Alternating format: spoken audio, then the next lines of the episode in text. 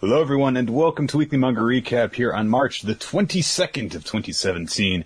I'm Nick with Chris and we're going to talk about manga and try to forget about how awful Iron Fist was. No, I can't never forget about how terrible that show was. We were just talking about before the show and it's like, no, you don't understand. It's bad. It's really bad. Uh, yeah, the Uh, best, the best compliment I hear about it is, uh, watchable is like the, the best way I keep hearing it. But, uh, Nick, I, I I have a, a, small, uh, moment to share with you. Have you ever had like one of those moments where you're like, I am extremely lame and a very big nerd at the depths of which I haven't quite realized until this moment? right, yeah. I, I I've, had, I've had a few of those, yes. But I tend to be very in touch with how big a loser I am in general. So, not a whole lot, but yes. Yeah, I, I had a moment like that. It's not as much the shame part of it, but a moment where I was like, huh, that actually caused this sort of reaction. So, have you ever had a moment where you've realized something, and even though no one else is in the room with you, just the, the sheer realization of it is enough to cause you to have a vocal reaction to it when you mm, realize yes. this? It happens a lot in like TV shows when somebody's like, I left the fireplace on, or whatever. I guess you don't leave fireplaces on unless it's electronic, but, but the idea being usually it's like the exposition you have to kind of put out so the audience knows what's happening. It doesn't happen in real life as often because you don't generally talk to yourself like that. But I literally had a moment with that this past week where I was, I was making some, uh, some tea and I was, uh, staying there waiting for it. And I don't know what synapses must have fired to cause this for ha- to happen, but I literally said out loud, "Oh my god, I don't own Viridian City." I was like, I have all these great songs, but I don't own On the Road to Viridian City. And I immediately purchased that song. And I was like, on one hand, thank God I have this now. But on the second hand, that realization was enough to prompt me to say this out loud to nobody. As though this was a startling, like, oh my god, I have cancer, or like, oh my god, it was, uh, you know, uh, Keyser Söze was Kevin Costner all along. Spoilers for a late '90s movie.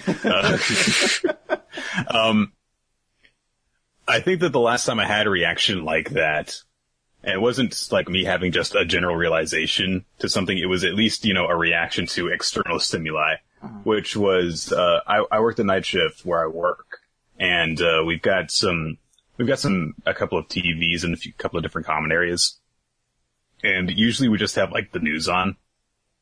But whenever I'm there, if like someone has put Fox News on, I'm just like, fuck that. I don't want to look at Watters' stupid punchable face and I'll change it to something else. Um, and, uh, so literally I got, I, I got there and so I was like, oh, okay, great. They've got Fox News on the TV, whatever. And then, so, you know, get, I get, you know, I'm going off and doing stuff and getting ready to, to work. And I look into a different room and they've got Fox News in that room too. And I'm like, why? Just screaming, why? Just say, I just say out loud, why is Fox News News on both fucking TVs? to no one, just talking to myself, like, Jesus Christ, conservative ass fucking coworkers and their shit taste in news. I guess that's the, the diversity of Florida. You get all, you get all types down there, right? We do get all types because, uh, yeah, there's a lot of young people and also a lot of old people and there's a lot of white people, but there's also a lot of immigrants. So, yeah. That's correct. So you get all flavors. You just feel that all those flavors don't need to be represented by both TVs with Fox News on it. Pretty much. yeah. Like, I get it. You, you, I get it. You, you like Trump for some reason. Well, I just want to note if you're ever cruising down in Harrisburg and you hear Viridian City blaring out of a car, you're gonna know exactly who it is.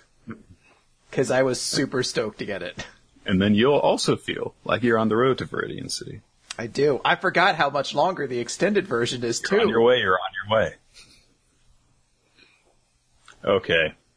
Um, so getting away from Pokemon because it's not one of our hour-long discussions of Pokemon adventures this time. Uh, let's talk about some manga. We've got some jump starts to get through as well as all our usual stuff. Like all of our usual stuff. We've got Astra Ex- again. except- so we're gonna be sitting here for a while Except- talking about manga. Except World Trigger. Except World Trigger. Sad. Just wanted to be known.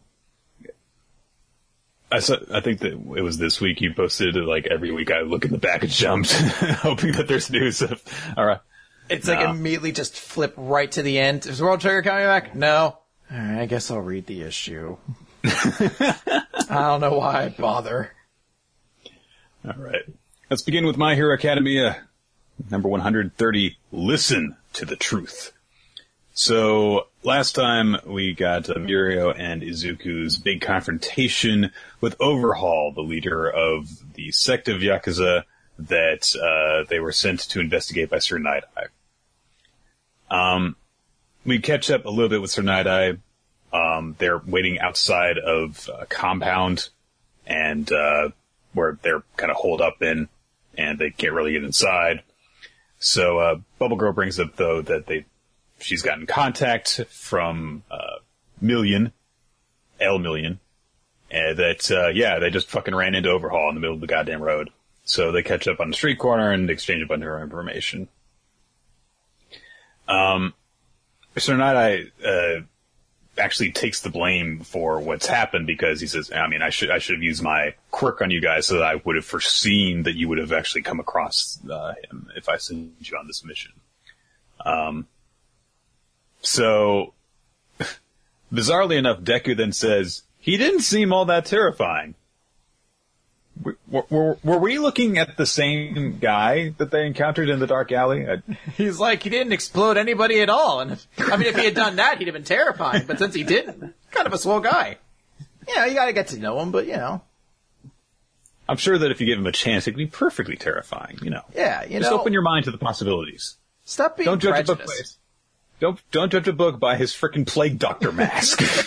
Yeah, once you get past the plague doctor mask and the clear child abuse, he it seems like a pretty decent up and up guy. Like I think I saw like a, a uh, an ordained reverend card in his wallet. You know, while he was while, while he was you flipping can trust them. while you were flipping while he was flipping through for all the band aids he's not giving his kid. and you know, I mean, if he has that, he's a man of faith. he's got a world's great. He's got a world's greatest dag bug. That means you know. I mean, it's still had the price tag on it to indicate he probably just stole it, but you know. Uh, so Sir Night launches into a little bit of background information that we already know about about uh, about Overhaul Chisaki, and uh, how you know he came across a band of robbers, uh, and uh, the only he basically put a stop to them, and uh, they destroyed the money. Supposedly, they don't know that for certain, but yeah, Bubble Girl says they apparently stole, uh, burned up all the stolen money and the police decided there was nothing about the incident worth investigating. Hmm. Interesting. So, some guys got beaten up by someone who was not an identified hero. That is weird. I don't know. That's, uh, hmm. So, independently of that, the Night Eye Agency decided that no, this does deserve investigating, and so they started to look into everything. Um, and, uh, so Mirio brings up, oh, hey, we've got more information actually that we have to report. See, Chisaki has this daughter. And Deku says, yeah, her name's Eri, and she was covered in bandages, and she looked scared, and so I tried to save her. I just wish I could have done something to protect her. And Night Eye turn, looks around at him and says, enough of that arrogant thinking. Haste makes waste. Go after him half-assedly and he'll slip through our fingers. You're not quite so special as to be able to save whom you want when you want. The world is not so accommodating that you can act the hero because you feel like it. So, apparently Sir Night Eye has, yeah, seen fit to give Deku a chance to prove himself, but, uh, he's not really gonna lay off of him. And, uh, doesn't look, Doesn't seem like like he's so a much. crazy big fan. Nah. Um, Night Eye sends Mirio and Deku back to the office, and uh, that's it. Um, he's uh, doesn't do anything else, and so we just kind of do a time skip to the next week, and uh, we see a little bit of stuff go- happening around the class. Uh, Bakugo and Todoroki are covered in scrapes and bruises from the special uh, training course that they're ha- having to run. Bakugo seems very upset that people are gossiping about him, which I guess that's understandable. Um, and one of the things that stood out to me the most about this entire chapter, you can, it's not even really a big thing because it's not given a lot of space in the uh, chapter. But Ida says, class is about to get, begin. Where are Uraraka and Tsuyu? But while he's doing it, well, basically going, like, what's the, it's this big, huge motion that he's making, and I have no idea because he's got blur lines on both of his arms. And I'm not really sure what he's doing. At first, I thought maybe he was like knocking stuff over, like in anger, like "Where are they?" And I was like, "Wow, that's so weird for like the class president to be doing that." But then he's not. So he's just like I don't know. He's interpretive dancing his anger away, I guess, or frustration. I don't, I don't know. Why aren't they here? he's he's like, you know what'll really make me feel better if I JoJo pose. um, the Yaoyorozu says that they've got excused absences, and Jiro says that uh, Kirishima is missing, and uh, they don't say uh, where they are. Uh, notably, there's no explanation whatsoever given out about it. Um, instead, a couple of people just kind of crowd around Deku and start bothering him. Mineta says, "Hey, how's the work study, Midori, Midorky? Midor- Midork study. How's the work study, Midork study? I made around there." Well, oh, You really working with some chick in a perfect costume? Oh, hell you know, it it was kind of like skipped over, but you do have to give him credit. There is a massive amount of underboob in Bubble Girl's costume. That is a lot of underboob. it, it is astonishing when you see it from that angle. You're like, all right. Fair that enough. seems like it might very well be something, a rumor that Mineta would actually hear about. Not in terms of just him looking into it because he sees women everywhere, but that I think that people, go, you know, that girl's like really showing a lot of like here space, you know? She's like, uh, for some reason, she just doesn't. I guess she's got tape, or I don't know. Maybe her powers are that's like her ability. Like my nipples are, are like adhesive glue, so it doesn't matter. Maybe uh, Sir Night demands that she expose that much of her torso so that he can more easily tickle her, which is an entire other concern of mine. You know, I didn't think of it until you just said it, but I would not be shocked if that's a legitimate answer for as to why. Speaking of which, tangent, but I just watched a documentary on HBO. It's called Tickled. And it's initially, the premise is going to be about like this thing called like the, uh, tickling grand or tickling endurance championships or something like that or tickling endurance league or something along those lines and the documentary guy wants to like take a look at it just he's like yeah it seems kind of interesting i'll do a documentary on it so he like tries to like message the group and i guess he's like a well-known um, filmmaker and he's also openly gay and they send back this response it's like the world tickling endurance contest will have no association with a known homosexual documentary worker so he's like all right Whoa. all right. So now you've prompted me to have to look into this, and it's it starts off just being like, yeah, let's see what this thing's about, and then becomes this grand blackmail conspiracy of this tickling ring that has guys like go into it, then blackmails them with the video and threatens them if they ever come out that they'll assault all their like all their coworkers and employers with like this person is a known gay fetish tickle person and Whoa. it- it's it's insane. It's something that takes like a thousand to one, like or like zero to one eighty flip, like almost immediately. Like this is absurd. Like the levels it keeps going to. So now I'm always like a little skeptical when I see any tickling fetish out there. I'm like, there's a darkness to this. I mean, there are definitely some people that, you know, there are certain, like, approaches to fetishes that are just way weirder than others. You know, it's, it's like that thing where, you know, people have just this kind of built in, like, uh, perception of, for example, furries, when in fact there's like an entire spectrum for how people treat it. But yeah, if your reaction to, I would like to make a documentary film about you is go, no, we don't need any perverts here. That that's the thing you'll get into is like it's if you ever watch it, it's just the person running this like group is insane, and like vehemently, and all the videos seem to be. It seems to solely be dudes getting tickled. So it's definitely like a defense mechanism too, because it's all like as you'll find out, like It's not gay. yeah, it's all a conspiracy to get these videos for their own private tickle collection. So clearly, there's got to be some level of that to this. But it, it's it's insane. Like I tried to interview people, and almost everyone was too afraid to speak to me about this. It's like this. It's absurd. Listen, man, they've got forms of torture you don't even know about. You almost forget it's about tickling after a while because you're just like, wait, what's happening now? What's this dude doing? But anyway, My Hero Academia. Go see Tickled HBO. Uh, you can get it for free if you have HBO Go right now. It's uh, interesting. Uh, Deku get, is distracted throughout the day uh, of attending class and going through training because uh, he's so perturbed about all the things that uh, he's experienced at the Night Eye Agency, from you know just being looked down upon, the secrets that uh, he hasn't been informed of, and of course encountering Eri and Overhaul. And uh, Aizawa eventually gets to the point where just like, okay, if you can't, you know, study here, then I'm just going to pull you out of training for the day. So just forget it, you know. And uh, goes to the teacher's lounge uh, looking for All Might. Uh, and um, there's what I don't know what this.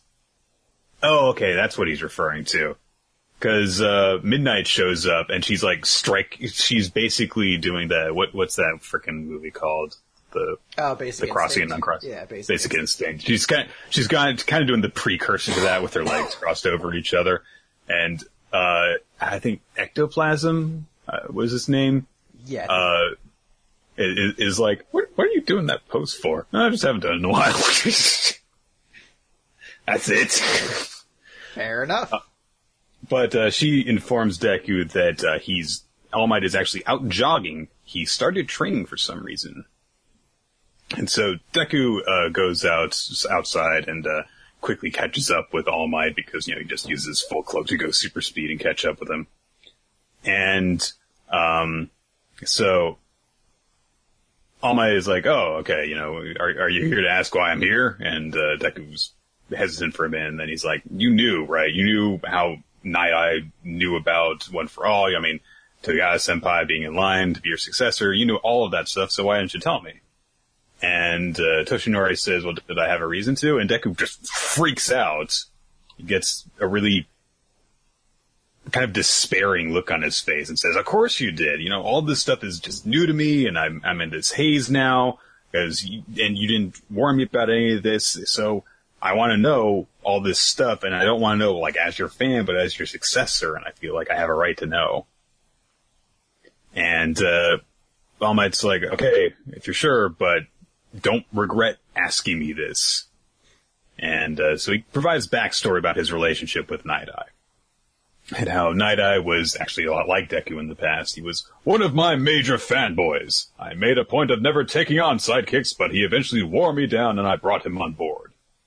Uh, and uh, so, yeah, he's he became the brains behind All Might's brawn. And Deku's like, well, of course I know that stuff. I'm your super fan. So, but, you know, you worked in the field and all that stuff, but All Might says, our partnership dissolved when I was hurt six years ago. We just saw things differently. And we see that Night Eye was encouraging him to retire because he was in such poor shape. And, uh, you know, Night Eye was, gave, gave this big thing like, okay, you know, look, you're trying to be a hero in this state, but doing so will only lead to more pain for everyone. For the sake of peace, you should retire now while you're still a living legend. You need a lot of rest right now. Uh, find a bright, strong, fresh face for the job. Find someone just like you and pass it on. And, but All Might says, okay, but until then, what about the symbol? You know, I, I, I need to protect that. And Naya says, I get that, and I respect that ideal, but in the state that you're in right now, you can't even smile. If you insist on continuing with these theatrics, I won't support you anymore. I can't. I don't want to.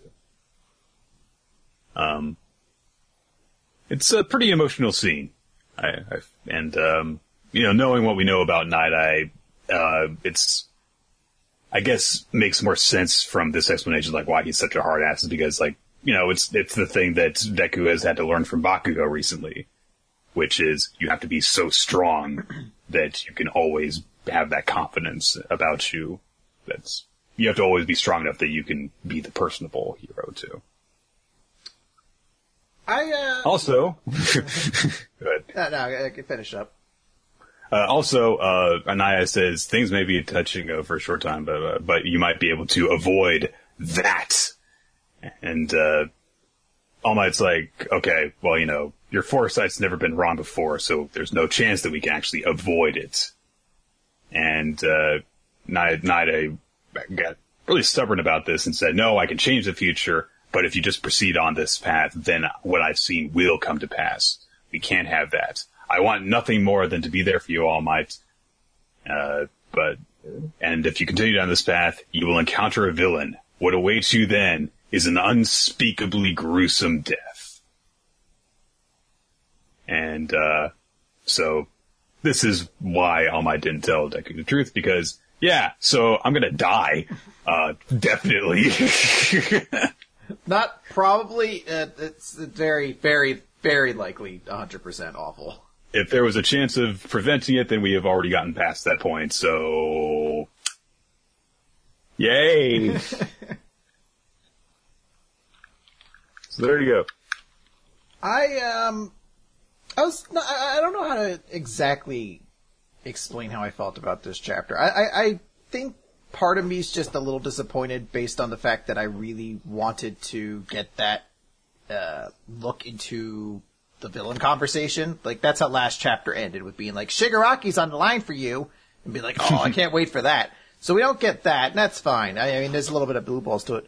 But I don't know, this episode, or this episode, this, uh, this chapter just didn't strike me very well. I, I, I just, there's something with the scene with Night Eye that just didn't work for me. I think it's just because of how we've kind of seen Night Eye to this point that this depth of like emotion just doesn't resonate with me particularly well. And I don't know. I, I, it's not that it doesn't work altogether. It's just I didn't feel very much going through it. I, I just don't think I care enough about Night Eye as a character yet to have this scene really hold much weight. Kind of feels like um, need a bit more of a wind up. Or I just need to like know Night Eye more. I mean, it's only been like a month since he's been introduced, and it's like it's just not enough time. And uh, the entire time, he's basically been a stoic dickhead too. It's not as though like we've immediately gotten like a touch with who he is. As like What tortured persona dwells beneath that douchebaggery? Yeah. It's it, it's something that definitely could have worked better. Probably will ultimately work in the long run when like we look at this scene down the line if we do eventually get this payoff for All Might's fate. But in this moment, I was just like, eh, I just don't really feel anything. I kind of wish we could just get that villain conversation. Huh? Is what it is. But uh, let's I guess move on to Fairy Tail. Fairy Tail chapter 527. There is no title on the first page because it's mostly just Lucy naked. I Hey, hey, am- Natsu's there too, wearing significantly more clothing. is there a title page? Oh, so, wait, no, that's the next uh, chapter My- page. Am I gonna I mean, to, we could am go I- back to 526 Yeah, and like- find out what the chapter was titled from that. Yeah, I'm like, am I gonna have to go back another chapter just to fucking find out what this stupid chapter is called? Emotion. Chapter 527, Emotion. Alright, I'm already in a good place for this. So, last time, it seemed as though Gildarts had managed to defeat August by, uh, basically... Punching him. Yeah, essentially just, uh, finding an easy out on his very powerful magic. We start off this chapter with Larcade still being like, Father, save me! And Zarek just being like, just die. You're not actually my kid. I just die. And literally just seems to vaporize him. Um, there's just a big brown scorch mark on the ground. And Natsu's really angry about this. You know, he's like, how could you do this? This is your ally. You're, you can't possibly be his dad because there ain't a dad in the world who doesn't love his kid. And that, I guess, is going to be the, the provoking thing to start this all off. But we cut back to, to Gildarts, who says, I guess he won't be able to use his left arm anytime soon. Which is like, okay, I guess That's I punched him super hard. I guess that's the consequence of crash magic or whatever it was. But August is not dead, Nick. He rises from the rubble, still alive, and he's like, I was bestowed with tremendous magic at my birth. Because of it, I have been abandoned and shunned. When I came to a dead end in my life, it was His Majesty who saved me. And even if it costs me my life, I, August, the greatest of the Spriggan Twelve, possess enough power to wipe this pitiful country off the face of the world, and nothing can stop. Is that my mom? and then he fades away in oh, dust. What are you doing here? and then he fades away into fucking dust. So You would. Uh, it's, it's Ain't technically no way you're breaking me, kid. I'm harder than nails. Plus, I keep it on lock like I'm part of the jail. Wait, is that Bobby? I, I, I'm technically skipping ahead, but while this is happening, I guess he's he's doing some kind of magic that's going to cause everyone in the world to evaporate and the very land itself to melt. Uh, Yeah. the ancient Mavis magic is- says- Magia. It is causing the blood of living things to evaporate and the very land itself to melt. Which is really fucking metal. So she's she's trying to warn everybody, like protect yourself or else you're going to die. But someone is blocking it. Someone's blocking her power from doing so. So she's trying to figure out what this is, and we cut back to August, who's just like, "I will destroy you," and I'm not exactly sure what happens here. I guess this is Mavis saying this, where she says the only one who could defeat him would likely be his own mother. And there's like a full page devoted to August slowly being like, hmm? Hmm? oh, mom's down there. Hi, mom. Mom. Mom! When he fades fucking away into nothingness. Um, I mean, there's technically more to that. Like, he just fades away Yeah. and disappears, but then appears as a fucking, like, force ghost for a hot moment to be like, Mother! And I guess he's saying, like, it would. it- kind of hears him. yeah, and he's like, it's just enough to, you know, well, I just once wanted to be held in your arms or you know, Yeah. whatever. Um, we'll get back to that, I guess, when we wrap things up at the end. But essentially, the rest of the chapter is kind of just devoted to bringing us, I guess, right into the Zareth and Natsu fight because there's no one left really at this point unless we're having some kind of Acnologia like stall. So Gray reveals that he had managed to get the book of the. Oh, sorry, no. Mavis has the book of the end. So she says that there's something within this that will be able to save Natsu. I love her exact wording. That's when you will have to save Natsu. Use your power of friendship to do it. Like it's a literal tangible thing in this universe. Like you were just saying, like, make sure you go Super Saiyan 2 when you start this fight Goku, because you're gonna have no time to power up in the middle of it. And magic makes it all complete, Chris. Uh, so she basically apparently has some way for Natsu to get one over on Zareth. We don't know exactly what, but she she has some knowledge of it, and she's sending uh, Gray and, and Lucy to go figure it out. Uh, we cut back, and it's basically just a bunch of fighting between Zareth and Natsu about their concepts of family that eventually ends with Natsu being like, "Go fuck yourself, little brother or big brother." and they start like powering up with like their magic literally like shooting off of themselves and uh we end with mavis running to i guess be at this conflict you have to, you have to use this and to use the power of your friendship. Anyway, I'm gonna go watch. Yeah. Damn my short little tiny person legs Why don't I just fly? yeah i feel like i should have that power i you know i, I can't decide if I just absolutely hate what happened to August at the very end with every fiber of my being, or if I'm just like, this is so stupid and dorky. Because on one hand, I'm like, does she even like? Why does he stop? I don't get, know. I get that he. It's like he re- he seems to realize that's his mother, or maybe it's just like a magical connection he realizes in that moment. And I could realize why he wouldn't want to kill her, but it's weird that he just gives up on life seemingly when even though I- Uh, doesn't Well, he said he was going to give his own life in order to, I think, cause. I don't know. Yeah, but he didn't cast the ma- like I guess it's like so much so that even to start it is what kills you, but in my mind I'm like he shouldn't die here or like he should want to willingly die because even if he doesn't want to kill Mavis and even though Zareth doesn't acknowledge him or even know that it's his kid, he still has that fervent loyalty to Zareth as the emperor that seemed to be his number one idea overall. Yeah. So it did seem weird that that kind of didn't come up at all in this last moment. It was just like a glimpse of his mother is enough to cause him to just give up on everything, or I guess be destroyed by his own magic. I'm not entirely sure what happened. I guess that's what a universe powered by magic kind of has in its back pocket is they don't really need to explain everything at times. But um, I mean, it's it's the issues that I had with the whole Irene thing compounded, where it's like, okay, you got this thing where you're attempting to have this big emotional uh, defeat of a villain based off of a familiar relationship that they have, and they like they decide to stop themselves from killing the the good guys because of a familial bond that they have. And with August, we just had that play out over the course of two chapters when parts of those two chapters were focused on the thing with, you know, Zeref and Larcade and, and Natsu.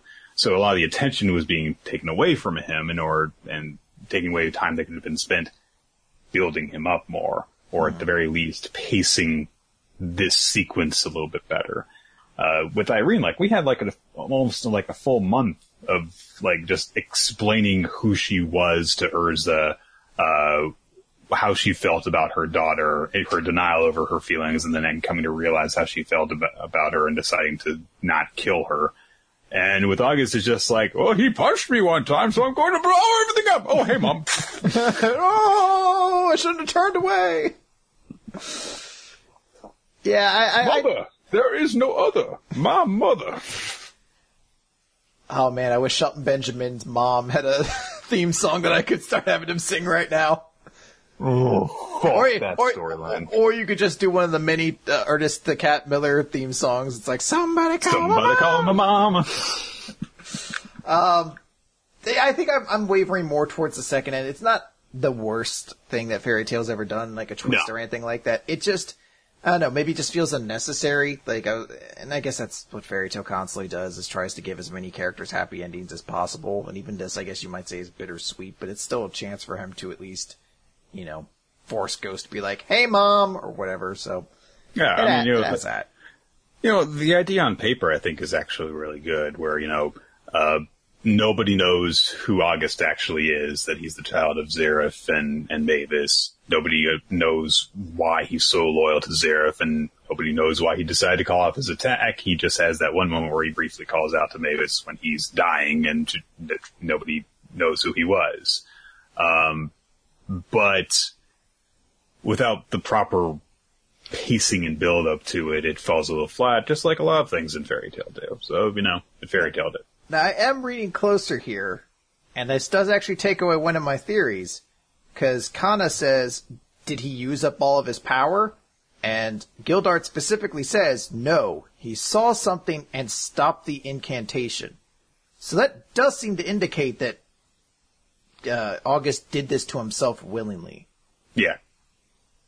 All right, so that that puts it further into the this is a kind of very dumb twist at that point or finale, but I guess it's ultimately just like kind of disappointing that August, who was being built up for so long, kind of just didn't really feel Yeah. all that spectacular. in He was one of the few members of the Spriggan 12 that actually you felt like he was powerful. So, But it is what it is. okay, we're gonna move on now to Astra Lost in Space! And Spurs. So, uh, we have chapter 27 with the crew of the Astra just arriving at the next planet, their journey, the fourth planet. And everyone's like, oh yeah, things are going really well here. Um, Luca and, uh, and a few of them just like start singing and it's just like, well, okay. Yeah, you guys, uh, you guys do that, for sure. Um, Do you remember in Gantz when after there was that whole fucking invasion of the aliens, like for some reason, like even though we saw the aliens were evil, I guess humanity hadn't seen it as a large. So the aliens were like, no, we're friendly. Come to our spaceship. So it's all these people being lifted into the spaceship for their own butchering while they sing the fucking One Piece theme song. Yeah. I always was like, I hope every one of you fuckers deserves this. Every single one of you. None of you have watched Independence Day. What the fuck? Why are you doing, why are you accepting being lifted into the strange alien spaceship in a cage? Look, they're opening. oh god. So Zach provides an explanation about the planet that they're heading towards, uh, Icarus or Icarus or something like that, and uh, he explains that uh, the unique thing about it is that it's uh, very close to the sun, and the planet doesn't rotate. Uh, as in actually the spinning of it on its axis matches up exactly with its revolution. So one side of the planet is constantly day, one side of it is constantly night. As a result of that, one side of it is this infernal burning wasteland and the other one is cold and inhabitable. So in order to actually land on the planet, they have to get on this one belt uh, that separates the two halves, uh, the middle ground between the hot and cold halves of it. So it's a cool gimmick, and uh, it's really the first one that I think makes that actually stands out among the planetary designs that we've seen so far in the series. Because before it was just like, oh, this one's a water planet. This Yeah. one's got big trees. Well, also, yeah, we didn't stay in any of those planets for really long enough to get much of an impression on them. Like, I kind of felt the the water planet could have been really cool with this idea that it just has like tremendously just destructive tidal waves from time to time. But the first time one happened, they're like, "All right, let's get out of here," and they leave. Okay, bye. With this one, you're at least in, like immediately getting the impression of like, all right, what makes this planet unique? So, Right. Uh, so they head down into the atmosphere, and uh, things immediately start to get rocky because they're heading through some really bad storms uh, and turbulence. Um, they manage to push through it uh, without too much trouble, though. And uh, th- what is it? Oh, okay there's a really weird little, uh, brief little exchange between, uh, Kanata and Zach because Zach's like, hey, you better, you know, like, sit down and buckle up because, you know, uh, if it, if the ship gets rocked by all the, the gusts and stuff, you could fall over. And he's like, I'm the undisputed champion of Karen Class 2A's push game tournament. My stance is rock steady. A little bit of turbulence will, poof! it's the longest fucking stupid ass explanation. um, So they manage to get through a clearing in the storm, and uh, they see this huge, uh, you know, wide open space uh, before them, um, and um, they start to uh, run into some trouble because uh, there are some. First off, there's some birds surrounding them. They're not birds; they're giant insects, I think, because they've got like the weird eyes and stuff. But whatever, they call them birds, and uh, they're like, okay, well, they're not attacking us. We're good. We're fine. Oh, hey, look at all these weird, these weird plant things. And one of them just kind of piranha plants at them and tries to gobble them up. And, uh, so things start to really run into, run into shit city after that. Um, electricity starts emanating from these bizarre floating plants as well. Um, to which Kanata says, Zach! Zappy things! Zappy things bad! Dodge the zappy things! um, but eventually, after a bunch of evasive maneuvers, they almost get grabbed by another plant. This is a terrifying plant to me because it, looks like just like almost like a cactus, and then you start seeing it like open up, and then it just becomes like a fucking hand. It's like, give me this. Just grabs the, the ship whole. And, uh, so they try, you know, just use the retro rockets or whatever to just pull away, but it's not working. So Zach puts the ship into a roll in order to tear the kind of vine that's snagged onto them off. But, uh, as a result of being crushed by the thing, um, they're experiencing malfunctions and they start to head towards a cliff. And, uh, so everything is down to Zach to try and get them to land safely. And, uh, they almost manage to make it down to the ground, but a sudden gust of wind hits them and smashes them into the wall of this canyon that they're heading down. And uh, so they barely manage to land after that. And uh, from there, like he tries to you know run some tests, he's, and nothing's responding as he clicks the joystick. And so he announces the Astra is incapable of flight. Bum bum bum bum bum bum. Dramatic reverb. Yes. Nick, are they all going to die on this planet? Uh, yeah, they're gonna start eating each other. yeah. Oh no. Yeah. So, uh, pretty, uh, the first kind of really harrowing thing to happen to the crew in, a, in quite a while, isn't it? if Um, you were a member of the crew, which one would you eat first in a disaster? The kid, right? Like to spare them? you don't get as much meat off of her, though.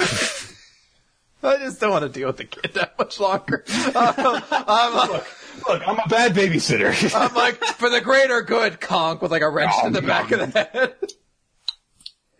Are you gonna eat her? What? Now. Go kill the next youngest person in this group, though. I just don't like dealing with children, okay? I hate the youth so much. Oh, Gar, I'm pretty sure I'm gonna eat you last. Charles, you're up there too. Zach, okay. Yeah, I mean, that, look, any of you who've seen Rest of, you physical, stupid, hi- rest of you bratty high school kids, get in my belly. yeah, I'm like, the, any of you who seem physically imposing, you're getting to hang around for a little while longer. But Quint Smedded, whatever your name is, bang. Pretty sure I could take you. Um, so yeah, uh, and uh, it looks t- to me by uh, the way that this chapter went down that we're probably going to be getting some more of Zach, and uh, which is kind of logical. He's kind of the last person to have gotten uh, any focus among the cast yet. Uh, so yeah, we'll see if he gets his mo- moment to shine in the coming uh, few chapters. Yeah. Um, it's it's an exciting kind of uh, position they're in right now. And I like that the uh, problems that these guys encounter are always like very different from each other. You know, Uh, they- we've fallen sick. How are we going to get food? And now, how are we going to repair the ship? So, And they always seem to happen at different times too. Like I think it's the first time they've come to a planet and immediately been up Ship Creek. You know. right away, yeah. So it's nice to kind of get that variety in it too. Okay. All right. Uh, let's move on to Food Wars Shokugeki no Soma. So last time we got the reveal of uh, who all the resistors on the team are going to be, and uh, immediately uh, Soma and Ishiki and Tall Guy stepped forward to do a three on three with uh, three representatives of Central. So now we get chapter 207, Bad Luck. And uh, so the chapter begins with a bunch of the people of Polaris reacting to Ishiki being there, and they're like, "Oh my God, you're here! We're so happy to see you!" Bunhead girl like does like a leaping tackle hug on him. Um, one of the girls points out, uh, you know, hey, if you lose, you're gonna get expelled along with us. And Ishiki's like, well, I'm still gonna fight for you guys. This is for the sake of my favorite doormates, after all. So it's a cool little moment for him, you know. Yeah. Like, it's he, he doesn't. It's not even like you know I have to do this. It's just like, well, of course I'm going to help you guys out. You're my friends, so. Um, I love his explanation of his backup plan because they're like, on the off chance we do lose, I have a plan. We'll go work on a farm together. He's apparently gone into gone to great lengths to already set this up. He's- It's like, look, not for nothing. They're going to destroy us. So don't worry. Everything's already set up. We're all going to be farm uh, farm men's together. Like he's got the entire plan like ready to go, like as his his plan B at the worst case scenario. is like, yeah, I've got my I've got in contact with my friends, and he's got a distributor who specializes in organic produce, and we can start. This is a small startup farm, and then um, yeah. Uh, Kuga says that um, he's not going to step in until Tsukasa is coming out. Um, so that's why he is leaving things to Megishima. And uh, I like this kind of continuing flash of arrogance from Kuga. And uh, also continuing his rivalry, his one-sided rivalry with Tsukasa. It's like, yeah, I'm not going to go out until, until I get to face Tsukasa. So, Yeah. um, let's see here. Da, da, da, da, da, da, da. Um, so Central has prepared um the resistors um Fucking the VIP seating, and it's just a drunk tank. they've prepared the bleachers specifically for the resistors who are going to be watching, and it's it, it's a cell. Like, Legitimately, it's just like a cell with a like a bench in it, and the first scene of them in it is them like holding the bar. It's like, oh! It's like you've been in there five minutes. one of them like gets gets a mug out. Ah! One of them's already shit in the corner. Like, dude, we're gonna be here for hours. Why? Nobody knows. Shut up! I'm trying like- to watch the match. He's like, I didn't choose the prison life. The prison life chose me. I'm a shit in all your corners. One of them's already fashioning a shiver. I'm not gonna let you guys steal my lunch. I watched I'll sell Oz. your ass for a, I'll sell your ass for a box of cigarettes. I, I watched Oz. I know how to handle myself. Where's the Aryan Brotherhood? I'm joining the shit out of them. Getting myself a little Adebisi hat. Don't know how it stays on, but I'm gonna get one. Which one of you is Edward Norton? I'm not gonna get fucked in the ass. I've seen all the prison movies. Now when are the chicks gonna start making out? this isn't Orange is the New Black. And anyway, our clothes blow off on a regular basis anyhow. yeah, it's not that hard for it to happen. All right. Uh, so, um, it's established that Soma is going to go up against Kino Kuni, the glasses girl, uh, who's been given a fair amount of build up in uh, recent chapters as being one of the more uh, intimidating and young members of the council. And Kino Kuni gives, uh, you know, really pumps herself up. She, she cuts a promo on Soma saying how much she's gonna kick his ass. And, uh, she says, you know, hey, you know, I'm, I want, how about you pull the ingredient from, you know, the, the bingo, uh, jar, essentially. She says, I want this to be a fair contest. I'm quite particular about these things, and I'd rather not be considered a dirty player like Eizan. And, uh, I don't know why this is like one of my favorite jokes from all the food wars. it's a, gr- it's a great joke that happens. Um, I, I like the little note where, where Eizan's got his back turned to her, but it also says next to him, ignoring. Uh, some guys try and cheer her on, and she and she's like, "Stop that! You're being you're being really boorish. I detest such heckling." And other guys are just like, "Ugh, came a little." I like the librarian girl. She's strict. Uh. Um, and uh, Soma is like, you know, she she's scolding the, guy, the guys in the bleachers, but that that MC is being really rude too. Why should you have a problem with that? Good note, yeah. Um, and uh, Kuga's like, hey, you can hear a Miss Pigtails is a poison bar for a tongue, and she ain't afraid to use it. So watch out. I'm betting she's PMSing again today. What the fuck, Kuga? Why would you scream that out? And s- so Kinokuni understandably says, go die, asshole. I, I, Um, I suppose I had forgotten. I feel like this isn't the first time we've seen that Kuga is just like a pretty big shithead. But He's a really immature asshole, yeah. I was like, I'm glad, I guess I'm glad to remember that, but I'm certainly not as excited for your like, I'm gonna save the day moment. No wonder you hang out with an all guys club, you sexist asshole. He's like, there'd be girls in here if anyone hang out with me. but I guess I'm just too nice a guy. They can't handle how real I am. Oh. So, Erina is, you know, narrating to herself, like, oh, and, you know, Nene Ku- Kinokuni, her expertise is in all forms of traditional Japanese cuisine. In particular, when it comes to soba noodles, she has no equal. But, and there's this whole thing where, you know, she gets her, her big, you know, put them in their own, in their own element, uh, imagery with her, you know, like in a, in a kimono, handling like a, a, a Japanese umbrella. And her family owns a soba noodle shop in Kanda. An old and elite establishment. They have meticulously preserved the original Edo soba style of noodle making for generations. Born in such a traditional environment, she has had the intricacies of Japanese cuisine, from the tea ceremony to full course meals, drilled into her from a young age. A true blue-blooded elite, she is considered the pride of the traditional Japanese culinary world. But Kinokuni takes her glass off and like poshes them off, them off and she says, let me offer you some advice, Soma Yukihira. Do not think that my skills lie in Japanese cooking alone. No matter what theme you choose, no matter what type of cooking our battle requires, nothing will change the fact that my dish will crush yours. And someone's like, alright, I'll grab the lot. Takes it out. Soba.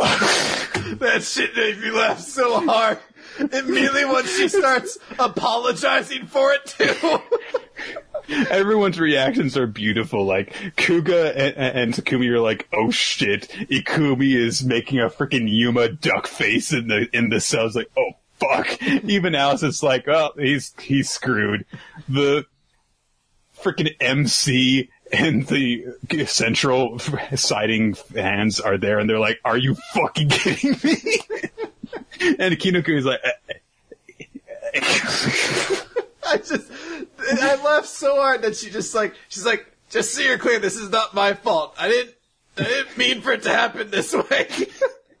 I know I did this big bravado thing about no matter what it, don't think I'm just a Japanese chef. Whatever dish comes up, I will destroy you in it. And then my best thing comes up. Oh, look, alright, then shut up. It's not my fault. And she's like, she's like freaking looking away and blushing because her cool moment's been completely undermined by this development. And she's like, this is not my fault. I did not intend for this to happen. So it's like, oh no, I know you did. It's like, no, don't apologize. Shut up. oh man.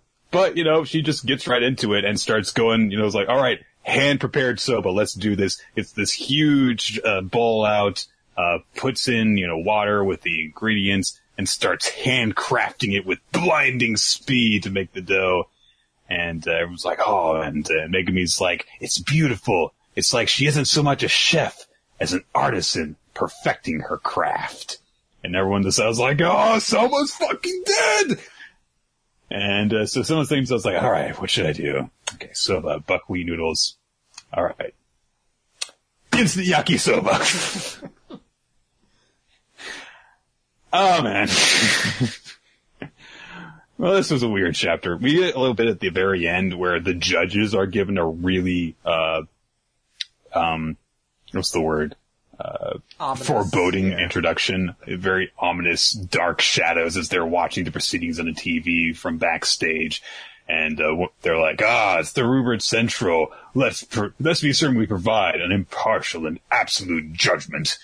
Um, but seriously, such a weird, goofy chapter. Well, it's it's it's good to note that because you know obviously if the judges are saying so that's the rumored central, then they're not part of it. So we we do get Right. the idea this is going to be impartial. But there's also one other thing that kind of happens at the very end here is uh, Yes. uh, Nita Kino Kuni, whatever her name is, uh, looks Yes. at Ishiki and thinks to herself like Ishiki, and they kind of have a little bit of like a stare, uh, stare down. And it's teased a couple times throughout this chapter, actually, based on the fact that she is the highest ranked second year student on the council, ranked even higher than Ishiki. And they keep kind of playing into that. We, we know that Ishiki's a very talented chef, but they keep noting about where her position is and how she's even better than he is. And this little stare down at the end definitely seems to set up the implication that something, there's some kind of history between the two of them almost certainly. Mm-hmm. And considering how she usually seems to be nothing but confident, the fact that there seems to be a little bit of like a foreboding element there when she sees him almost makes me think that she might have a losing history or maybe some kind of history where she knows what Ishiki's true skill is and maybe is intimidated by it or has a greater We'll see. awareness of it. I I'm going to make a the- I'm going to make a theory right now, Nick. So that Okay. if this happens, everyone can say I called it. Like honey mustard. Um, I believe that actually happened. I I think what's going to happen here is Shiki is going to throw his match. Not in a sense of being like, I'm going to screw it up. But the whole point of this is that when you're judged, you're judged in a one-on-one matchup, but also your food's tasted alongside the rest of your team. And I think Ishiki could have done something to his food that would have given him the win, but he chose deliberately not to do it so it would better enhance Soma's food and helps So- him get the victory over her. Well, if Kino Kuni is a higher ranking member of the of the council than the other two, then I guess that there would be an element of strategy to that. So I, I'm going with that logic to this, and that's can the totally theory. that. That's the theory I'm throwing out there. And when next Okay. week happens, and he's like, "I crushed my opponent already," and I'm like, then you're gonna be like, Just oh, wait. okay, okay. I've got egg on my face, I guess. "Yeah."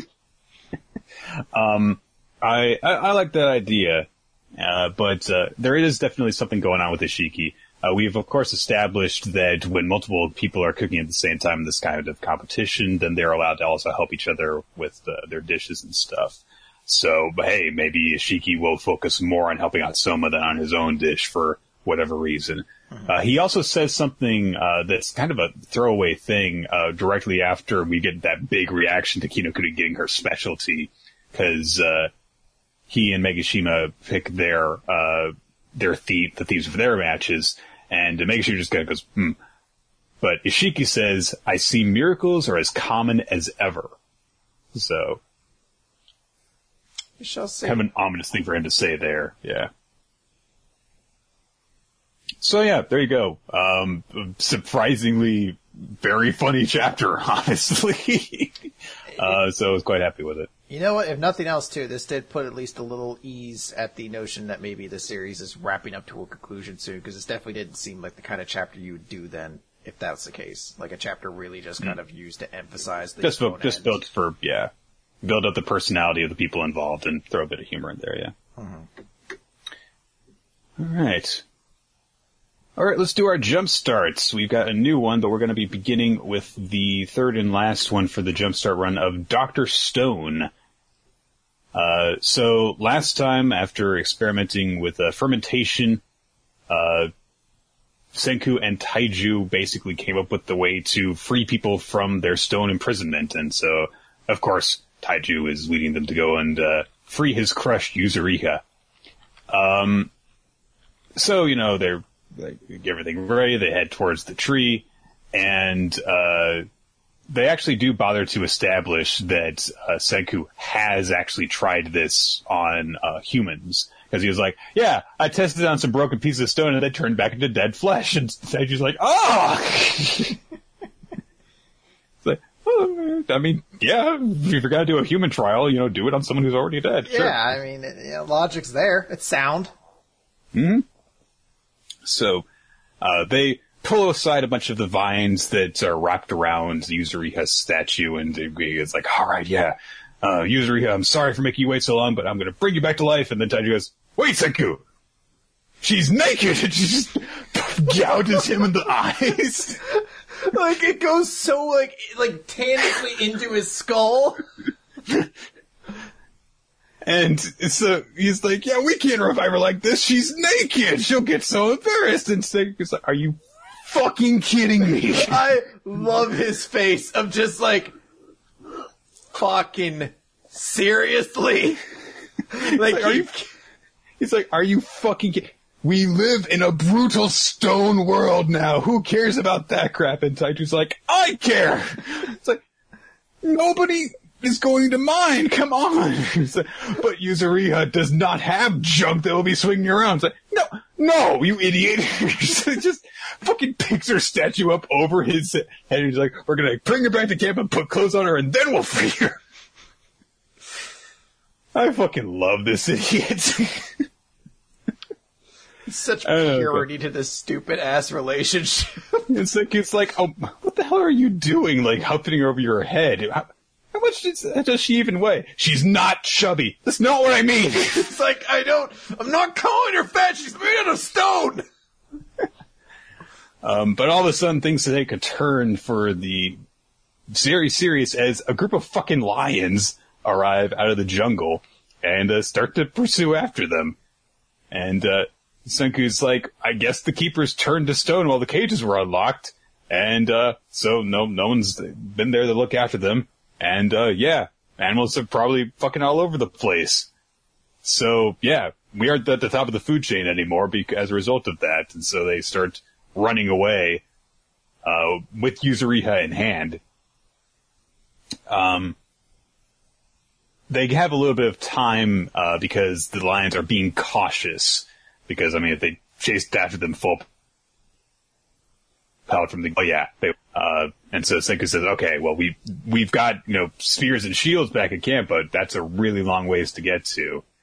So, uh, th- it's not like we, we really have a realistic chance of doing this. So Taiju thinks quickly and tosses Yuzuriha over to Senku and he's like, okay, you know, you're humanity's last best hope with your scientific mind, so I can't let you die here. So I'll protect you, just take Yuzuriha back to camp. And Senku's like, no, I mean, I need your physical strength and you're no fighter, so you can't take them on. I've never seen you throw a single punch since elementary school. We actually get a little bit of a flashback of uh, Taiju protecting Senku from bullies when they were little kids, which he just did by just standing in front of them and absorbing all the punishment. And uh, that's that's the only insight I think we've gotten so far into how long they've actually really known each other. Yeah, first real glimpse into where their friendship was kind of founded from. So Senku says, "Look, we we have to be rational about this, uh, and we've got to both get out of here." And Senku's like, "Okay," or Taiju's. And uh, then Taiju realizes, "Wait a minute, you said I'm not a fighter." And then he's like, "Hey, we can't fight them, but look over here." He rushes over to where the strongest Primite high schooler, Tsukasa Shishio, is frozen in stone, which he he did make a specific note of Yes. in the first chapter. Because I think we at the time still said, what the fuck does strongest primate high schooler mean? It still was a very weird way to describe him. What so the, like, "Hey, what you know, does the primate part mean? I get it. Oh. And so he's like, okay, I'm sorry, user Yuzuriha, but we need a fighter right now to protect us. And, uh, if we can get, get, get past these guys, then we'll free you next. And so pour the mixture on top of, Shishio's head, and it looks like the lions are closing in. They're gonna get them, but just as they're about to, the stone around Shishio's body starts to crack and emerge. And Taiju immediately says to him, is like, hey, you know, I, I'm sorry that we've only just woken you up, but we kind of need your help here. But Shishio just says, what's our situation? and Senku says, like, your body is covered in stone fragments and we've got lions incoming at 9 and 2 o'clock. Okay. Crosses on stone shards go shooting outward, pelting the lions. And then he rushes in and beats them up. that dude punched a lion. This shit is awesome.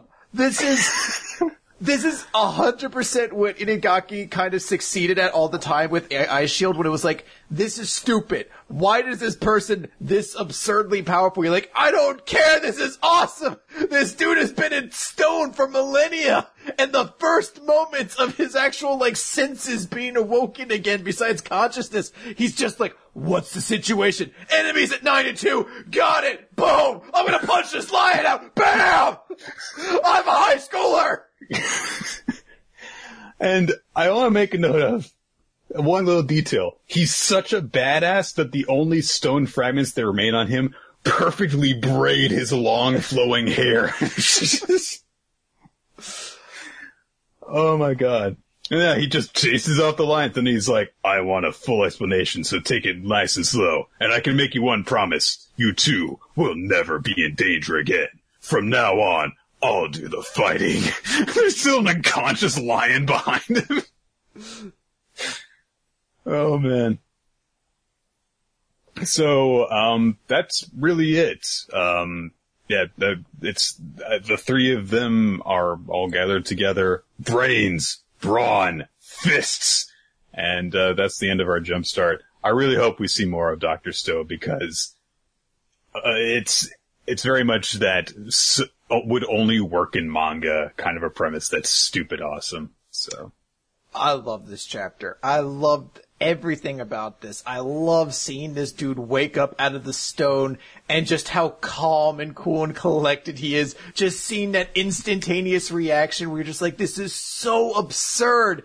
But it's just awesome in the same way. How can Gao bench press like 500 kilograms? Who cares? This shit's awesome. How can Kid throw a football in like less than a point one second? Whatever. Look at these passes. You basically get that in the same notion of this dude just immediately waking up and like, I'm gonna knock out six lions. And also, also Taiju takes a couple shots too. That's a nice little detail because he's, you know, heading off the lion, so he gets pelted by them too. But But I, I just I love how they immediately add like gave this guy who's only been conscious uh, really for what like six pages, but they've already given him a character, and I loved what just just immediately this created where I'm like, holy shit, this is like an actual group that's being formed. And I'm starting to get those feelings again of, of like when I was reading Eyeshield 21, you got to see this team of different personalities interacting where I'm immediately like, I'm really excited to see what this guy is going to be like when he's working with the rest of them. Like it was cool to see him immediately be like, tell me the situation. Okay, cool. I'll be handling the fighting for you guys now.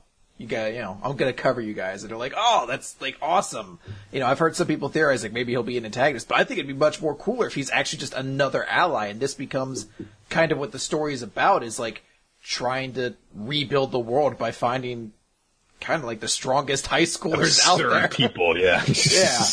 Uh, but I, I- just love how cool this felt, how like awesome of a moment it was, and just how it's all presented so effortlessly. Inagaki is truly just incredible at doing these sorts of things, and I really, I truly want this series more than maybe any jumpstart we've done to continue in the magazine because I absolutely love this series. It is it- so much fun.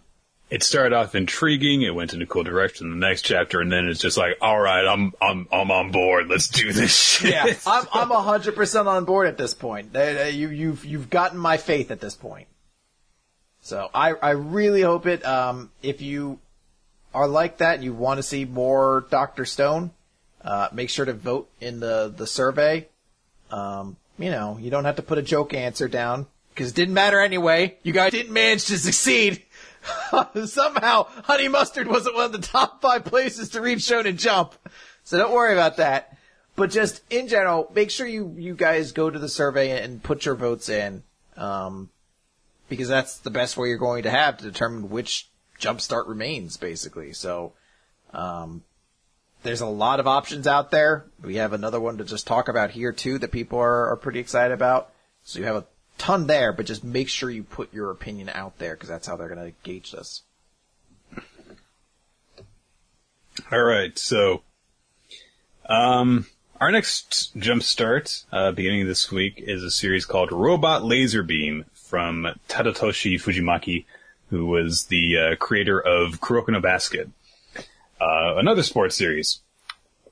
And this one's about golf. So, Chris, you proposed a golf manga uh, several months ago when we did a uh, bonus episode uh, on uh, proposed sports manga. Yes. Um, so I guess my first thing is like, so how, how do you think uh, that Robot Laserbeam measures up to that? Uh, well, I believe in mine there was like a wacky Mr. Krabs like character who kept just using his like golf student for like marketing purposes for like his shitty restaurant. Uh, and I can't remember if that was the one with the mischievous fan service crab. I think that was the fishing one. but regardless, I feel as though there's a lot more wacky. None of the characters in this are even called Daisuke Asahara, so.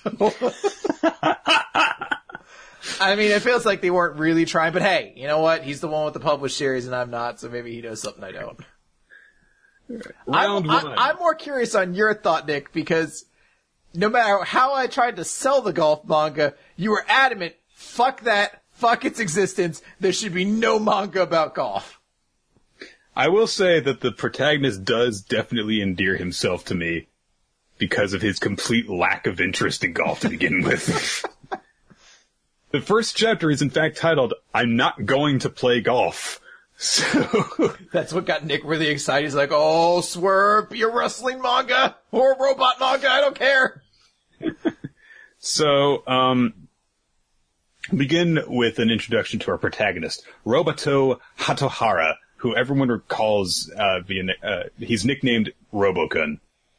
And, uh, we see him to begin with in a sound studio, a, a karaoke, Yeah, and karaoke. Uh, some you know, group of people have gone off to do karaoke, and instead of, I guess, participating properly, he's just kind of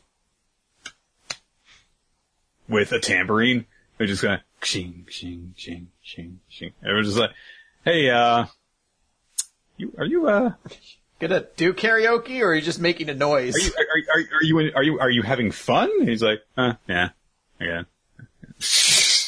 Like you know, there's And- not a whole lot of tambourines in uh, Sweet Home Alabama. You can stop that.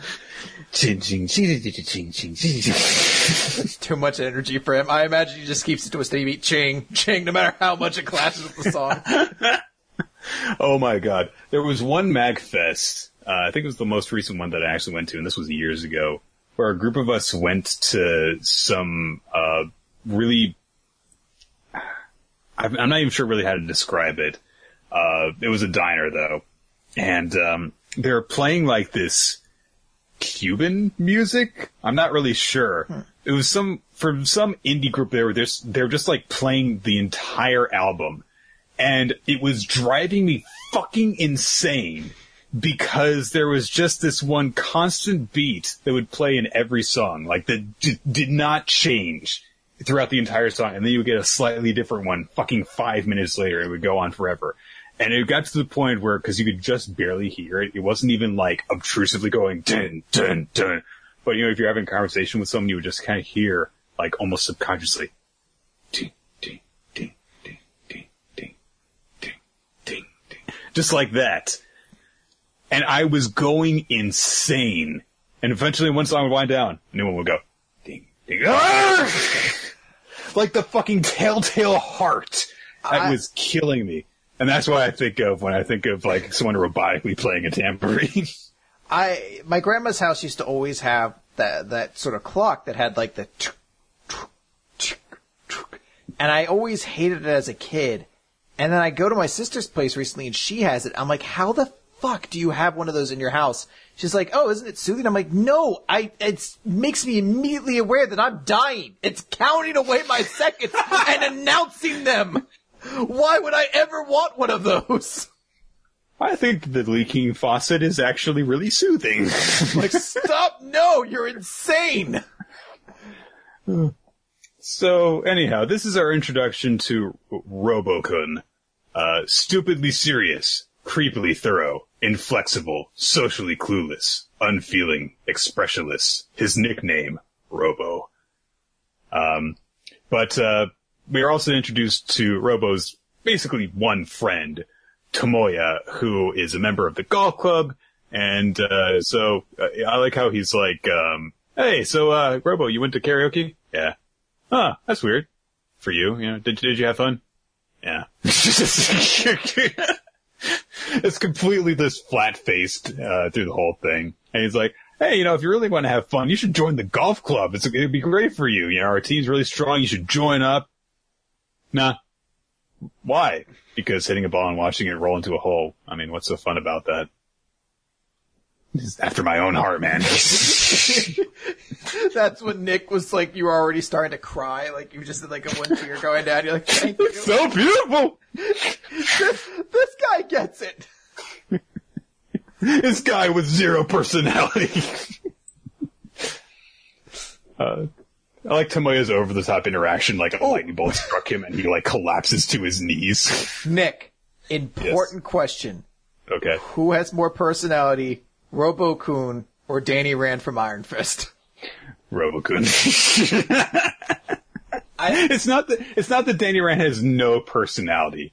It's that he's got a very badly written and acted personality that's impossible to get a hand on. It's like, okay, I think Robo has like, like a, small rock. You know, it's dull and it's, it's difficult to describe, but it's solid. You can get a grasp on it. Danny Rand has like a smoke cloud. It's probably got just as much mass overall as The Rock, if not a little bit less because of how incredibly light it is, but it is also floating through the air, constantly changing, and when you try and grab onto it, it just sits between your fingers, and you can never really understand its shape. I'm proud of myself for that metaphor. I, I, anyway, I, I got lost in there for a moment. I was like, wait, which- like, "Ah." I'm like, which which state of matter is it at at this point? A gas or a liquid? It's plasma, Chris. oh my god! I start crying. it's the stuff that comes out of his hand during that really crappy special effect that they do. Oh, the special effect was pretty cool. All right, well, Didn't really like it, honestly.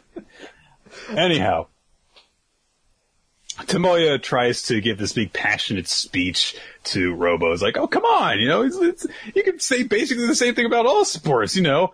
And Robo's just like, I don't really understand sports in general, you know. I don't understand competing in order to defeat your opponent. I really don't get the points. Um, I, yeah, you want to do what you like, cool, but I don't really see labeling myself as superior or inferior. Uh, it- I don't get that. It's just a stupid game. Why would you? No. Um, Tomoya says like, oh, you know, golf's really cool though. It's like, you know, pros could hit a ball 300 yards, to which Robo goes, what's a yard? and uh, it's like, oh, there's this guy named Yozan Miura who competed in the pro tournament, and came in second place. He's really cool. Um, and, uh, Robo's just like, okay, but you know, a lot of people who are really good are just been practicing since they were really young. I'm pretty sure that you just started because you could learn you learned how much money you could earn. It was like, oh. Uh, the captain of the club comes along after them. His name is Shin, is Shintaro, and, uh, he gives them a little bit more information. He explains what a yard is after Robo asks again, which I thought was kind of funny. Um, and, uh, he, he gives this more informative speech about how much he care, he cares about it. Uh, I like how he says, well, you know, uh, when you drive a ball 300 yards, it's basically 270 meters, so, you know, approximately twice the length of a baseball field. And Robo's like, if possible, could you give me an exact number? I don't like approximating calculations. like, that's what he cares about. I'm like, wait, what? that seems like the thing you would like to do. So, you know, Shintaro's like, hey, you know, do you have any interest in playing golf or accepting new members? And he's just like, no, thank you. I have no interest or motivation whatsoever. like, not even being rude about it. He's just, he's, he's just like flat out. Like, nope, I have no interest and no motivation to do well. Um, but we get a bit more insight into the relationship between Tomoya and uh, Robo you know, Tomoya's offering a little bit of information to Shintaro as they're walking away. He's like, oh yeah, he's got, he's, uh, cause he, Shintaro's like, he's got that flashy red hair color. He's like, no, no, that's actually his natural hair because he's actually half Scottish. So he's born to play golf. Um, and, uh, The he muscles says of it actually got, Scotsman. we're like Japanese and Scots, Chris. It's Scots and other Scots. Damn Damn Scots! Scots. They ruined Scotland! you Scottish are a very, are a very rambunctious lot, aren't you? um, yeah, so Tomoya points out, yeah, he actually would get picked on a lot, uh, because of his weird hair color and he didn't have a lot of friends. And Shintaro's like, oh, that's, that, that kind of sucks. No, no, it's actually not that depressing of a story because he's basically a robot, so he didn't really notice it. I told him he was being bullied and he was like, huh, I thought it was weird that no one's been talking to me lately. Okay which is actually kind of even more sad in my opinion. His bully didn't even realize it. Um, we actually get to see Yuzan Miura, the uh, good am- great amateur golfer that Tomoya was talking about earlier. He's at a driving range practicing, and uh, he's actually apparently visiting the driving range for the first time because he's like, ah, I can't even really tell where the ball goes, so he's actually judging how well he's doing based entirely on the sound of it. So he's like, oh, okay, uh, I managed to get, do pretty well. Uh, and he's really blaming himself, being hard on himself because, uh, a competition he had last week, oh, if I just made that one shot, I could have won. But next time I will win. Um, it's really with this guy's character design that I, that you can definitely tell that, okay, guy who made Kuroko is definitely drawing this because he looks straight out of a Kuroko, uh, character design sheet. Um, but anyhow he hears a perfect shot from someone else in the driving range, and uh, he actually watches where the ball is going, and it actually rolls directly to the like edge of the shooting range and touches the 100 yard sign in the middle of it. He's like, "Oh wow, huh, nice shot for you. That's probably your best shot of the day, maybe even the year. I've got to work so my shot sounds just like that." And he hears the shot again. And it rolls up and taps the first ball. And he's like, are you, are you kidding me? It goes again, it goes again, and it happens like six times, and he's like, who in the world has such perfect, consistent shots like that? And he goes and tries to find, uh, the guy shooting the ball, but, uh, he's on like a different level of the, sh- of the driving range. So by the time that he gets there, they're gone. Um, uh, so we see Robo, who definitely wasn't the guy shooting the ball. Um, and like he's doing stuff like he's in a he's in a library uh, nearby, and uh, he's looking for stuff on golf. And someone comes up and he's like, "Hey, are you looking for something?" Well, yes, I was, but the books were out of order, so I organized them. oh man, you got to be, jeez. That requires far more patience than I'm capable of. I used to volunteer at a library and uh, would occasionally take a shelf at a time. Would not be something I would do for fun. Yeah, I don't think I could see a lot of fun with that. It's something just about books in general. Like, I love reading, but organizing books makes them seem so much more boring to me, I think. Anyhow, um, Robo runs into Shintaro again. Uh, he explains like, okay, you know, balls when you shoot them tend to naturally curve. Uh, Tomoya shows up. He's brought a brand new, uh, bought a brand new golf club, which uh, Shintaro recognizes that is the most difficult to master and the most expensive. So he's really he's a real idiot for getting it because he's just wasting money on something he can't actually use properly. Uh, Tomoya drags Robo to the driving range, and uh, Robo is like, "Why am I here?" Like, come on, just watch me do this. He tries shooting the ball, does it really fucking poorly, and I kid you not, golf bullies show up. Golf bullies. They're everywhere. There's golf bullies, baseball bullies. Every everywhere a person could be in a manga, there are bullies to target them. Absolutely. Robo does make a note before they show up, uh, you know, because Is like, "Are you gonna make fun of me because I can't shoot the ball right?" And Robo's like, "No, I'm not gonna laugh at you. When I was all alone, when everyone else laughed at me, you didn't. You didn't laugh, and you were the only one who talked to me. So of course I won't do that." It's like that's really cool of him. So. Also, he does encourage him. He's like, hey, you know, if you keep on trying, you can do it. And uh, then the golf bullies show up and they're like, Oh, your shot is horrible. What a terrible swing. Oh, you have an expensive club. What a poser you are. Let me show you how to use a real golf club. And he takes a swing, lands the ball on the green.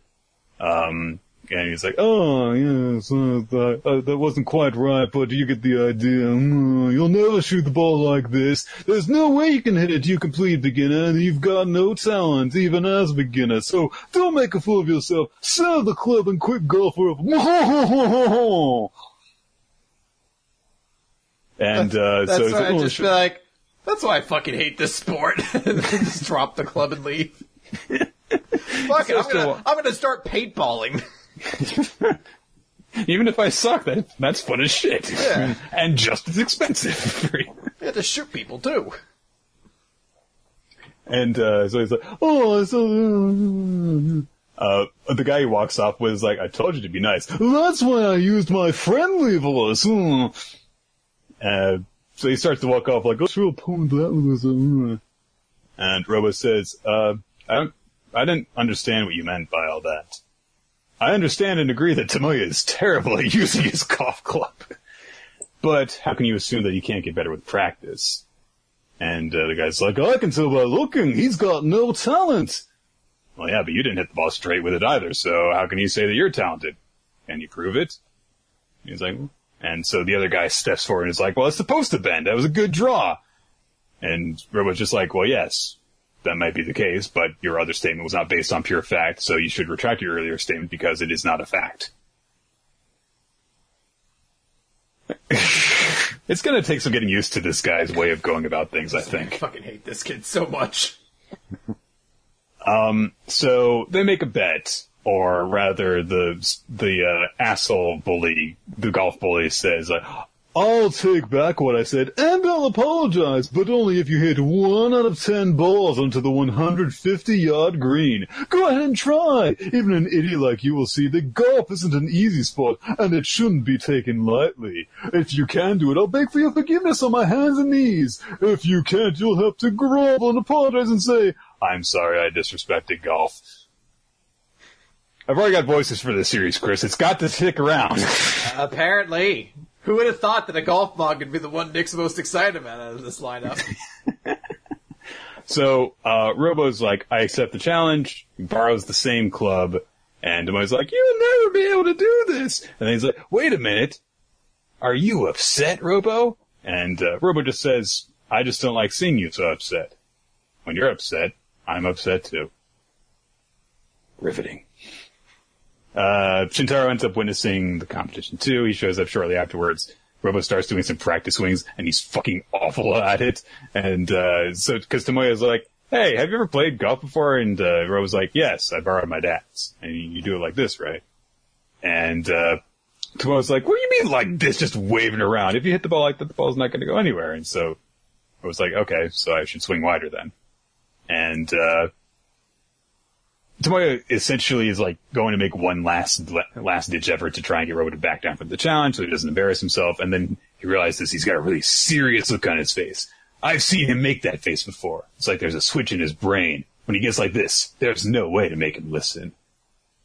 And uh, Robo does a swing, he hits the ball, and it's like perfectly straight, goes straight towards the pin and just kind of overshoots the green by a few yards. And he's like, huh, that went a little bit too far. And, uh, was like, how the hell did you make a straight shot like that? Like it's nothing. And he's like, well, what do you mean? I'm aiming it to go where I want it to go. That, that's it. That's literally his entire logic. He's like, I'm just shooting it where I want to. That's all there is to it, isn't there? I am a robot. Beep boop.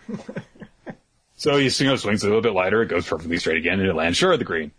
And, uh, Shintaro's like, oh, it's impossible to have a swing like that on your first try. That was the most perfect swing I've ever seen. Especially his balance while rotating his hips when he raises the club. And so he shoots the ball one more time. And uh, Tomoe's like, oh my god, it's like a laser beam. And it lands like inches away from the hole right on the green. Uh, the boys are like, oh, you must have lied. You, you cheated. There's no way you'd never play golf. Oh, how can you do this with so little experience? And Dro was like, hey, can I keep going? What? Well, I haven't actually hit the hole yet, and I've got seven shots left. And so he keeps on going, and eventually, yeah, he makes one in as he's getting closer and closer. And then he's like, okay. That's it. So, yeah, the rest of it is like, you know, Shintaro reacts like, oh, how easy, so good, how can he have such a perfect swing? Uh, and, um, then the end of the chapter is uh, catching up with uh, Yozan, who's like, "I must find the perfect, the, that perfect golfer because he is better than me. Who could he be?" Da, da, da, and that's the end of the chapter. Well, Chris, what'd you think? Yeah, I didn't care for the series at all. I just, I, I mean, golf was a hard sell on me to begin with. I mean, even though I suggested it as one, it was still kind of hard to make it that appealing there. But more so, I, I have a lot of difficulty getting invested in a series where the protagonist's like, characteristic is he's monotone and boring. Like it's just in my own mind, I'm like I I can't like get behind that. I just find those sort of people in real life frustrating. So I just didn't really get too invested in this. I see yeah, why people like this. I think there's a lot of potential to this, and obviously the creator of Kuroko's Basket is going to be a very talented author. I I only read a little bit of it, but I still know enough to know exactly what it is, but um, yeah, just this series didn't do a whole lot for me, mostly just because of the premise and the lead. I think it's going to be weird because, yeah, with someone whose char- main characteristic is that they're stoic and expressionless, uh, they need to have a little bit of an edge to them, I think. Um, when, like, uh, there's Saiki Kusuo no Sainan, and the main thing about Saiki is that, yeah, he, you know, never changes his facial expression, but he's always got like a biting comment about someone because they're always acting weirdly around him. And he's got the internal monologue going where he's like, this guy's a complete idiot or something like that. Mm. There's a sharpness to it. Whereas Robo is just kind of going, I was like, okay. Yeah. Well, I wanted to make the shot. I don't like it when you're bullied. Okay, I won. We're done. Bang. Uh, people are making a note about wasn't Kuroko like that? Well, no. Uh, Kuroko was much more. Per- he definitely had that uh, you know quiet, expressionless thing about him. His main thing, bizarrely enough, was despite being you know the protagonist of the series, was that people would overlook him. But you can make more jokes about that than just like he's so dull, you know, um, and robotic. And it's gonna be that's gonna be the thing about this is seeing if that can work. I think if, if can they actually work with the protagonist whose whole thing is that he is robotic and n- inhuman with their lack of emotion. We shall see. Okay, so uh, then we're gonna move on to the Promised Neverland. Okay, so A real light and easy chapter, I think, to pick us back up on. oh man, this somehow this most depressing chapter yet. Is chapter 31 emptiness. What a fun sounding chapter. We open up with emma just reacting to norman not being there with just this narration of he's gone he's gone he's gone he's gone. Uh, she's just you know kind of seeing the different places that norman would be throughout her day and of course he's not there his bed has been stripped his chair is empty his place in the testing room is vacant, and uh, he actually, she actually imagines his voice calling out from behind her, and of course he's not there when she turns around, and um, and she's like, you know, it's of course not just that he's gone, it's that she thinks he's dead. Uh, and you know, just to really drive it home, we get this, you know, this this title page where where there's no life. The tree is dying. All the kids look sad. Even the ones who shouldn't know about what's going on look sad. Even fucking Phil is sad, and that little fucking shithead is constant jubilation. Yeah. Um, we see a few of the little kids talking with each other, like, "Oh man, Emma looks sad. Ray's sad. They must be so lonely because their friend is gone." Aw. Um, and of course, Don and Gilda know the truth, but they ain't saying shit. We get a flashback to presumably the most recent meeting that the four of them had without Ray, and uh, without Norman rather. And Ray says, "Like, I'm done. Let's we'll just die here." And uh, they're like, "Are are you are you sure?" He's like, "It's impossible. We're surrounded by cliffs. The bridge is the is going out of the headquarters. That's it. And I'm tired. I'm really tired. So that's it. And like Emma tries to hand over the you know disabling device, and he's like, "I don't need it. You can have it. If you want to escape, go. I'm out. Sorry." We'll be friends forever. Get through this. I want to do like Ray voice, but this feels like not the chapter for it. It really does. maybe if you had baby, no. He's like, maybe bad baby memories. Hold on, I gotta take some Xanax. and Just give up on everything. Like, all right. I'm like, wait a minute, is this Ray or is this me? then when did I get the show to jump, Nick? And uh, so Don and Gilda are basically on kind of left like, okay, well, Emma and Ray are barely themselves anymore. Should we try and find a way out of here? Um, and Don tries to be reassuring and says like, okay, you know, there's no point in getting scared. Uh, the two of us should do our best. And, uh, then we cut over to Emma, flopped over in her bed, feeling bad, saying that she can't even breathe practically because she's so depressed. She realizes, of course, the situation she's in, but my brain and body won't function.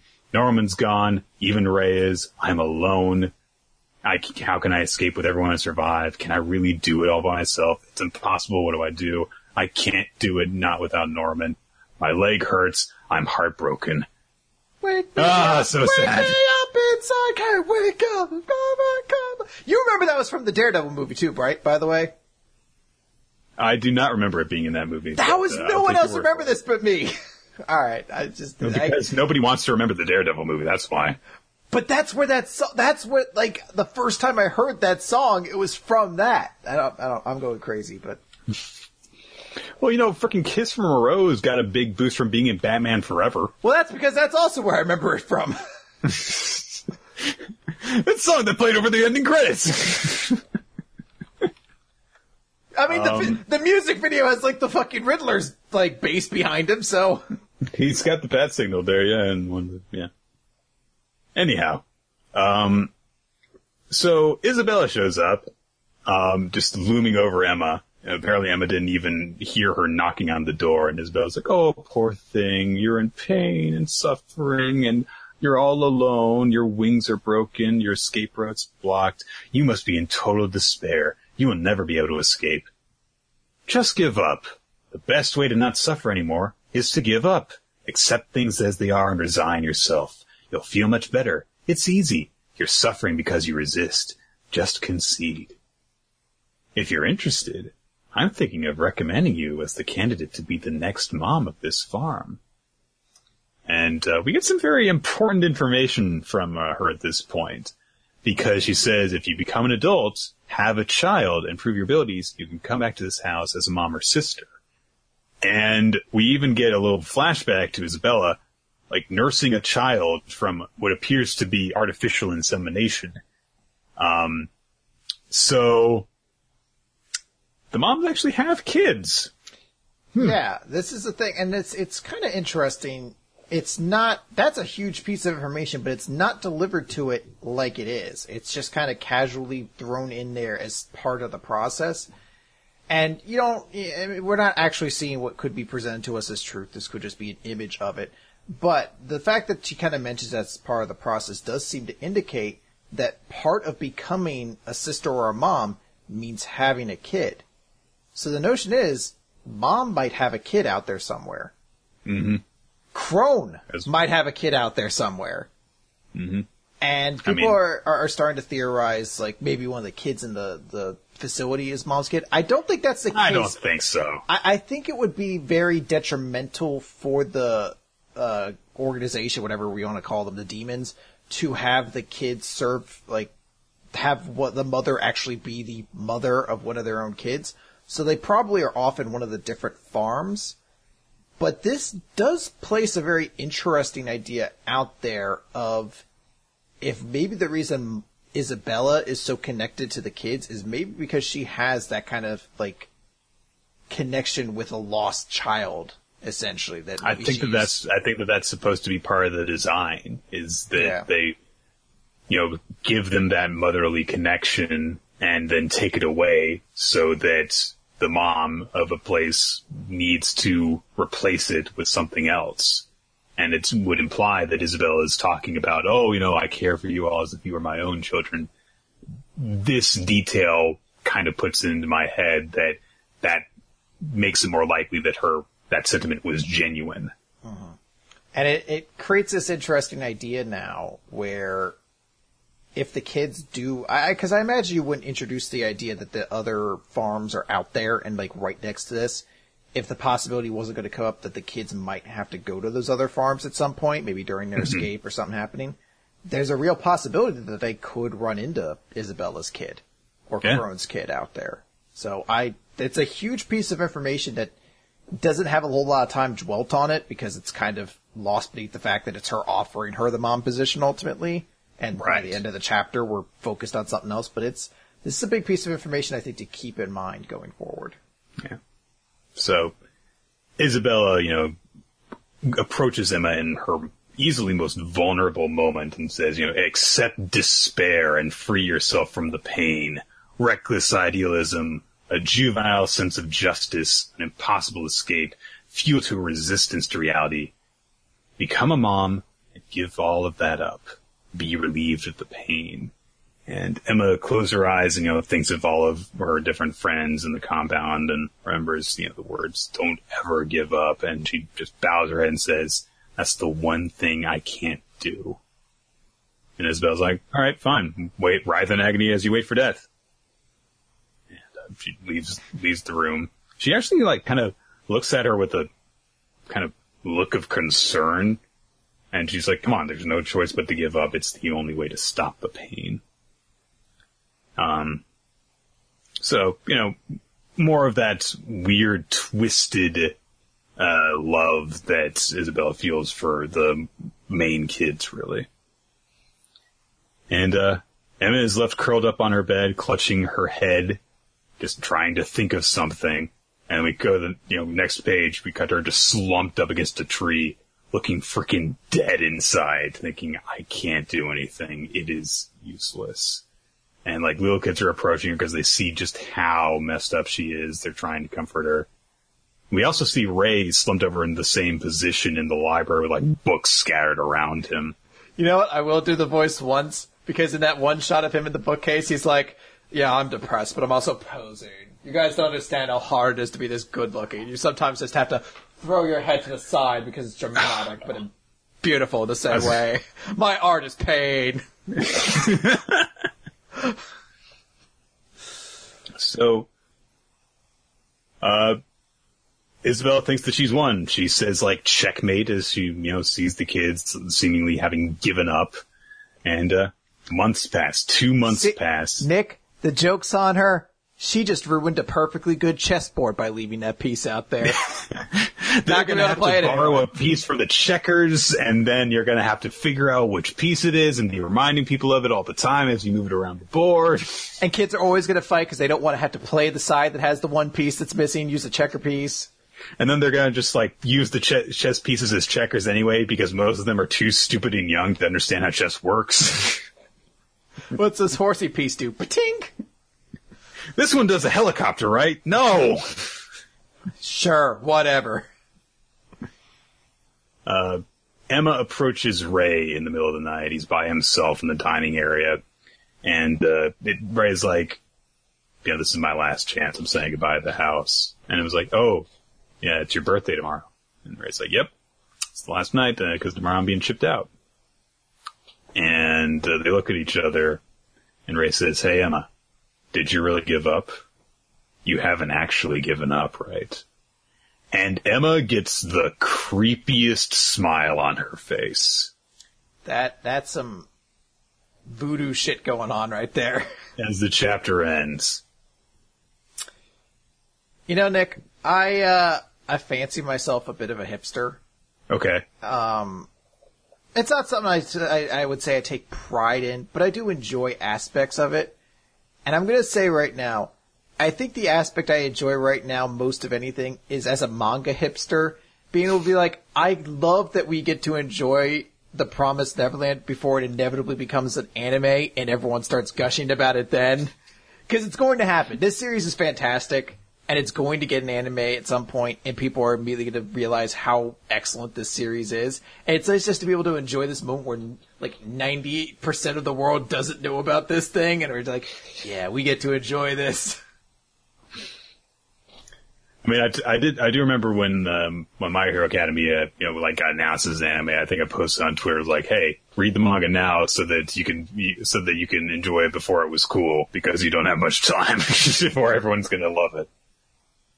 Um, but yeah, this is definitely one of those things where, one of those kind of series where it's not, you know, an instant, this is definitely going to get an anime thing, but you can just tell that it's done so well that it feels like it would be wrong for it not to get one.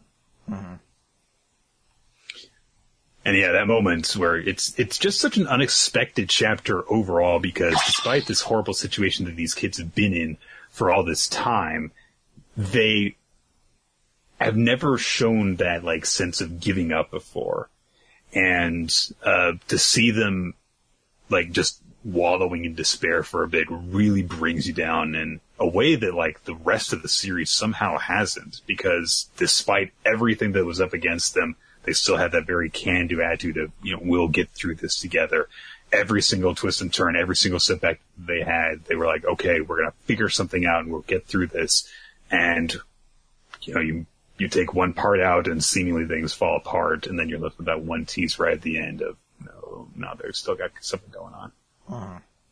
It's just an awesome kind of development to go through here, and one of the better kind of ways I've seen a manga display somebody going through. What was, what was the TV trope? Blue screen to death, I think it was called, or something like that. Heroic, heroic BSOD, yeah. Yeah, so it's that notion of like a hero who's hit their wall and actually portraying it like it feels like that, where it's them laying around in bed and laying around just doing nothing because they just feel like Yeah. everything's she useless. goes outside for playtime, but she just slumps up against a tree and doesn't do anything. and I guess it's implied that all of this is kind of, I guess they're un- being unreliable narrators and they've never actually given up per se, or maybe at some point they got over it and were just faking.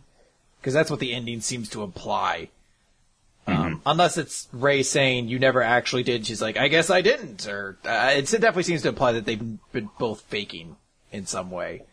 Um, But just the fact that they portray it as what feels like a very relatable form of like depression that's just hit these kids. They've just given up on everything at that point where you're like, yeah, this feels like there's weight to this, you know, it definitely is very sad to see them like this. You, and it's almost, it's not even like a prominent scene, but I don't know why it breaks my heart so much in that one scene of Emma laying against the tree and it's the kids comforting her and you can see Phil's like crying. reached up hugging her and it's like, Yeah. oh, come on, dude, you can't do this to me. Yeah. They see that she's sad and they don't know why, so they're just trying to comfort her because, yeah, what else can they do? Yeah. Great chapter. Depressing as hell, but great chapter. Yeah. Okay, that brings us to the seven deadly sins. Seven Deadly Sins, chapter 211. He who says goodbye. So, last time, we're, we're still in this weird flashback thing where Diane. We're still in King- Quantum Leap. Yeah. Uh, King and Diane are in this body and they're going back to a time when Gowther and Meliodas were still part of the Ten Commandments and things like that. Most prominently Gowther. And it's basically King and Diane kind of having a discussion to Gowther about different things and kind of trying to talk with him at the same time, like recognizing like, you know, he doesn't actually know the stuff we do, but we're trying to explain to you who we are. And like while we're wasting time here, more magic's disappearing, like a big fight's happening, so we need you to like fix stuff here. They cut around to a whole bunch of different areas, and it's brought up that he's the one who erased Diane's memories. Shocker. Uh, presumably he just did it to be a dick. But they note, like, when Diane starts begging him in the giant's body to give me back my memories, I do love that, like, King has to be like, no, he did do it, but like, 300 years in the future, so he doesn't know anything about it now. Well, and also King just flat out says, "We come from the land of Britannia, three thousand years in the future, and it's up to you whether or not you believe that or not." And Gowther's just like, "Oh wow!" Yeah, he's like, that's amazing. We then cut away, and Nick, I this is feel, really odd. I feel we picked what may be the best and worst time to jump back into Seven Deadly Sins. Because we cut back to uh, Melascula, or whatever her name is, the one who's trying to summon the gateway to hell. And she opens the demon's gate.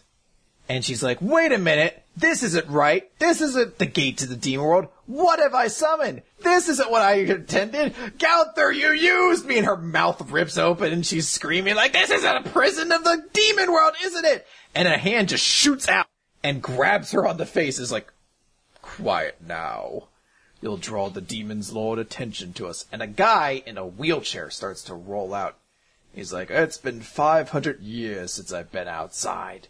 Who is this mysterious figure, Nick? This person who's been imprisoned in the demon world? I, I'm Gowther. And we start actually seeing the version of Gowther we know and this new person speaking simultaneously in two different locations about how the outside world is very different and how they can hear all the different emotions. And this explosion of emotion is a work of art.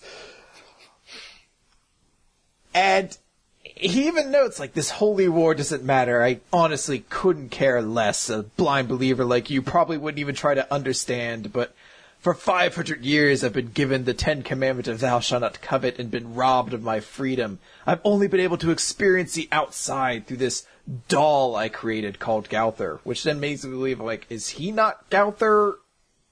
Like, did he name the doll after himself? I don't know. But he says, I will now say goodbye to this world. Bye bye. And that's the end there. And in my mind, I'm like, Nick, did we just come into the series as it got its Aizen? Cause I'm getting strong ass Aizen feelings from this guy right now.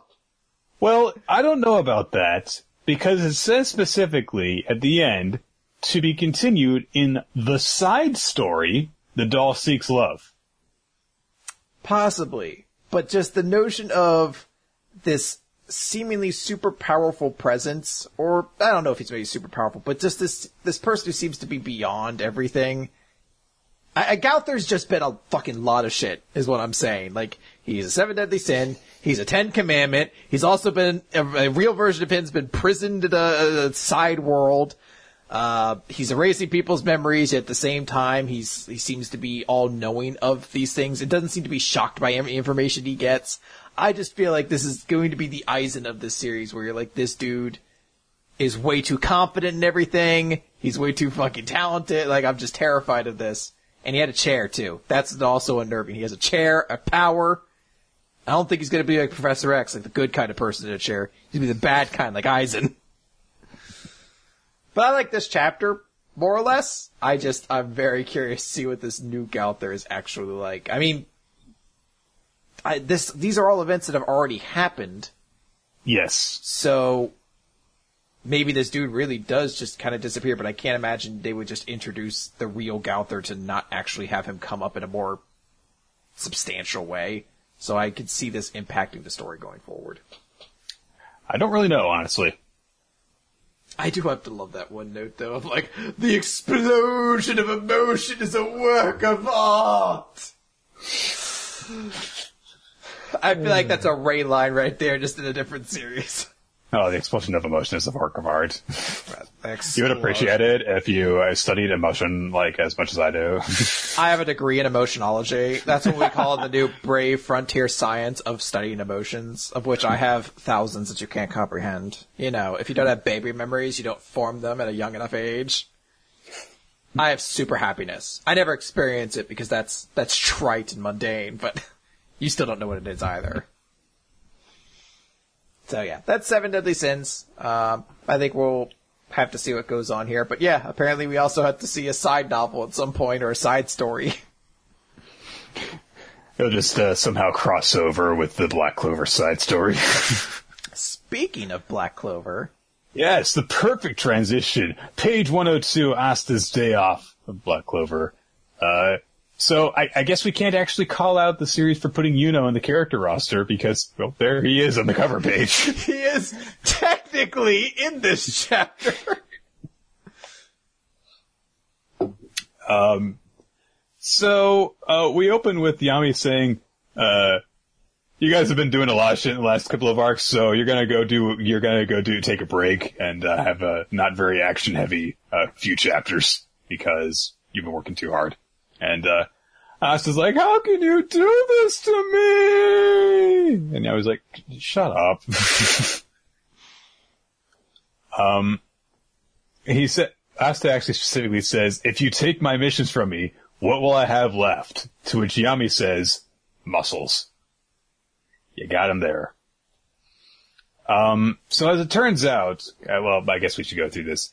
So all the different people who went off on their missions to try and find ways to restore Asta's arms come back, and it's a string of of jokes that are all done the same way, which is they're like, "Hey, Asta, we're back," and the person shows up and they're massively changed.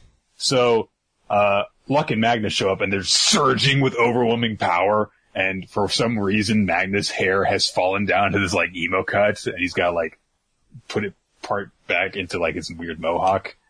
Um, and they're like, I'm sorry, Asta. We didn't find a way to fix your arms. My arms are fixed. All right, good job.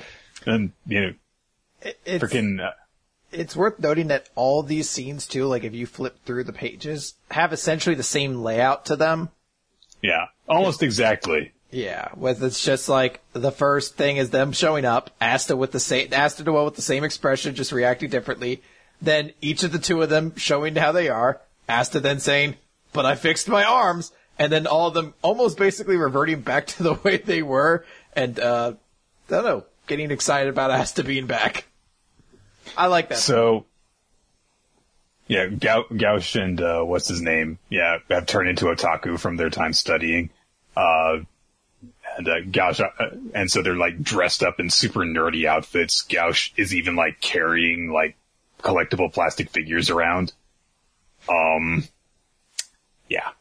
Uh, and then Gray and Charmy show up and they're covered in mushrooms, especially Charmy because she takes, keeps on plucking the mushrooms off of herself to eat them. And so that causes more to grow up and ugh. Um, yeah. I guess Gra- Gray can't transform because of the mushrooms? Because she says I, think can't so. transform. I guess the mushrooms would always be on her anyway. They're magic mushroom parasites, so I guess they're sapping their mana. Oh, Gotcha. You know, and you know, Charmy, of course, is caught in, in an eternal loop because she's and each time she rips a mushroom off, three more grow in its place. Um, and they're like, uh, I'm sorry, we didn't find a way to fix your arms. And Nessa's like, yeah, I, I, I guess you wouldn't. Yeah. And then Yami says that he's going to dock their pay for the time they were gone. Dick. You know what? I love that. At least the other two were actually like, it seemed like they were doing things to improve themselves. These fuckers just got lost in the woods and got infected with mushrooms. And uh, so Yami's like, anyway, there's a festival going on, and uh, you know, and so we get a an as you know explanation from Finral's like, oh, you know, remember the stars the Magic Knight Brigades get. Uh, and there's a social event where they announce the number of stars won from April to the end of the following March, then determine the top brigade for that year. Um, and, uh, it's established, of course, that, yeah, you know, last year the Black Bulls got like negative 50. But, uh, they did say that they worked them all off, uh, since Asta got there, so they've presumably done much better this, this year. Um, Yami says the, so it's called the Star Festival. Yami gets in like traditional like Japanese festival garb, like complete with a, with a, with a fan and stuff, like he's going to Obon. Um, and they're like, okay, I guess we're, we're going. Oh, that's the butt of his cigarette. I thought he just lost a tooth. I was like, what? Is that part of the stereotype to be missing a tooth in the front? I mean, c- cigarettes are bad for your teeth. How the fuck does that cigarette stay in his mouth right now? He just kind of like wedges it between the teeth on either side of the gap. It's like the Adebisi hat. How does this stay on? It's like, oh, world's never meant to know that answer. Uh, so we get a shot of uh, the Black Bulls arriving at the festival. Uh, you know, they've got like magic floating lanterns and people flying around on broomsticks and stuff. Uh, there's a couple of guys who look like they're coming out of freaking Cinderella's ball with the way that they're dressed, though. Look kind of weird. And uh, Asta gets all Julie Julie eyed for a bit. Um, the crowd starts to disperse, and you know, like you know, Vanessa's like, "I want booze," and Charmy's like, "I want food." And uh, then uh, they look over, and oh hey, Kahono and Kiato are here. And uh, of course, Noel and Asta are really happy to see their friends. Um, it looks like because Finral's standing next to them, so I think the implication is that he actually went off and brought them here, which Yeah. is, which is kind of cool. Yeah, I think there's a, a line he has right before that. Um, yeah. He says, uh, excuse me, Mr. Finral. There's, Oh yeah, oh, yeah. asked, Ask, asked, ask him. him to bring them. Yeah. Yeah. Um. So, uh, Kiato's like, "Oh, Asta, it's nice to see you, and my beautiful sea goddess," which nobody really says anything, and it's Sakona like you know sees like a guy on a magic carpet singing with singing with the lute, and uh, they're like, "Oh right, we're injured," and um, Asta's like, "Kiato, did you bring your leg?" And he's just carrying it around in a jar. Ugh. And uh, so Asta's just like, okay, he just un- un- uncaps the beaker of the bloody recovery magic that the Witch Queen gave him, and boop, they're healed. Yay! I mean, I understand that this type of magic is actually supposed to be rare, but when they just kind of put in a beaker like, and we'll use this to help our friends too. It's, it's like they have senzu beans, honestly. It is weird. Have we seen magic in this world ever be, like, compressed and made, like, available in potions and things like that before? Like before this or any other like instance of someone being like, I'll put my, you know, whatever magic into this vial and like give it to you that way. It always seemed like you had to cast it from your book, but I guess I can't think of it, but, um, so like does this imply that whoever's I mean, they, the they blood have, magic they have, ma- they have magic shops, uh, you know, cause Noel got a wand from one of them, so. Oh, I, I'm I'm just I'm curious what the implications of all this are. I guess it's just whoever's holding the potion gets to control Maybe it. it'll be like the plot of Boruto where you can put spells into capsules and just... Y- maybe you know. Um, Kahono is uh, voice is cured, and she, you know, immediately starts to sing an enchanting melody, and and everyone's like, "Oh, that's really nice," and and uh, they're like, "All right, yeah, well now let's enjoy the festival together." And then Kahono was like, "Oh, hey, Noel, Asta Kiato, let's have a double date." And so, Who are you Noel and dating? Like, Isn't that your brother Well, or cousin? because Finral behind them, you know, reacts because it's like, well, of course, because he's like, oh, how dare you find love without me, you know. Um, but Asta also says, um, what's that? In a tiny little word bubble, and I'm like, you, you, you went on a group date before. He got that. He doesn't understand the double date portion of it. I guess that they are technically different terms because I think that they didn't go on a triple date; they went to a mixer. Yeah. But still, it's like you have been on a date. You've been on a group date, so And it's not as it's not as though he's oblivious to the idea of love either, because we know he has the not. hots for his sister. The, hang on a sec. that came out weird. the sister at his parish orphanage thing. But yeah, like Who raised him as who raised him as his mother would have? So maybe it is weird.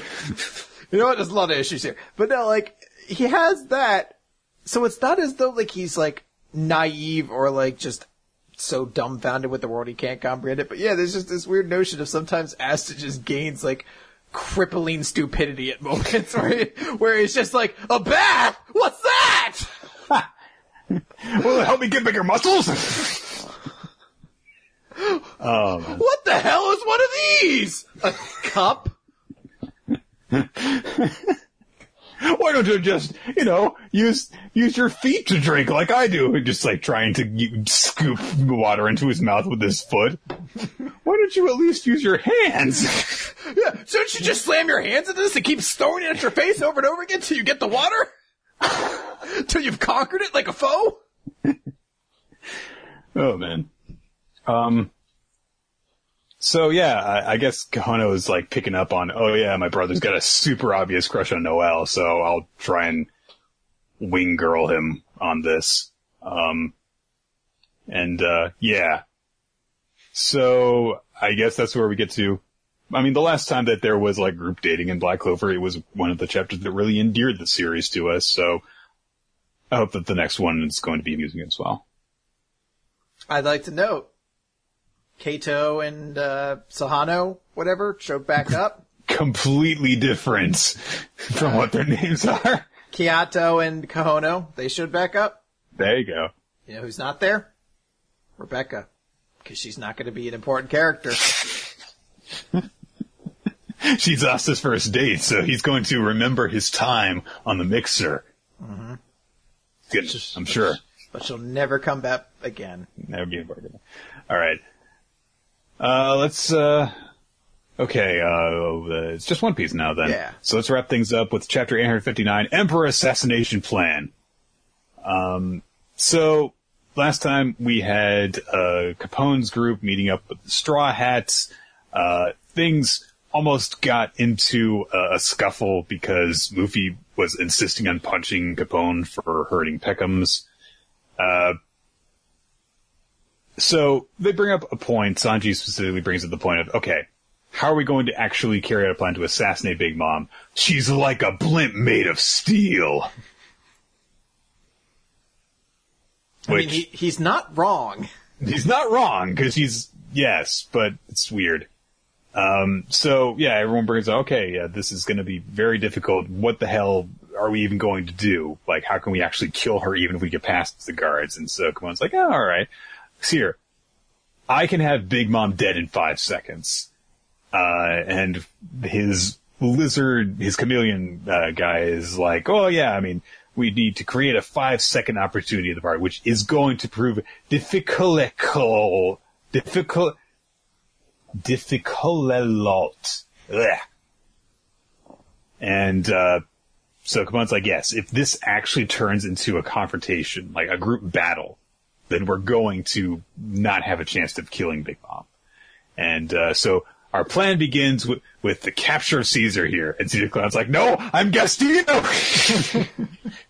you can't call me that in front of Big Mom! and, uh, he sa- he says, um, look, remember the deal here. You're gonna give me my heart back and set me free after this is done. Otherwise, I'm gonna kill your son. You got that? And, uh, so Capone's wife is like, hey, don't get paranoid now, Gasico. Bege is a man of his word. I'm not Gasico. I'm Gastino! Why is he so particular about this? I don't care. Because he he doesn't want anyone to know who he is. He's a mystery. He's an enigma. He just- why don't they just?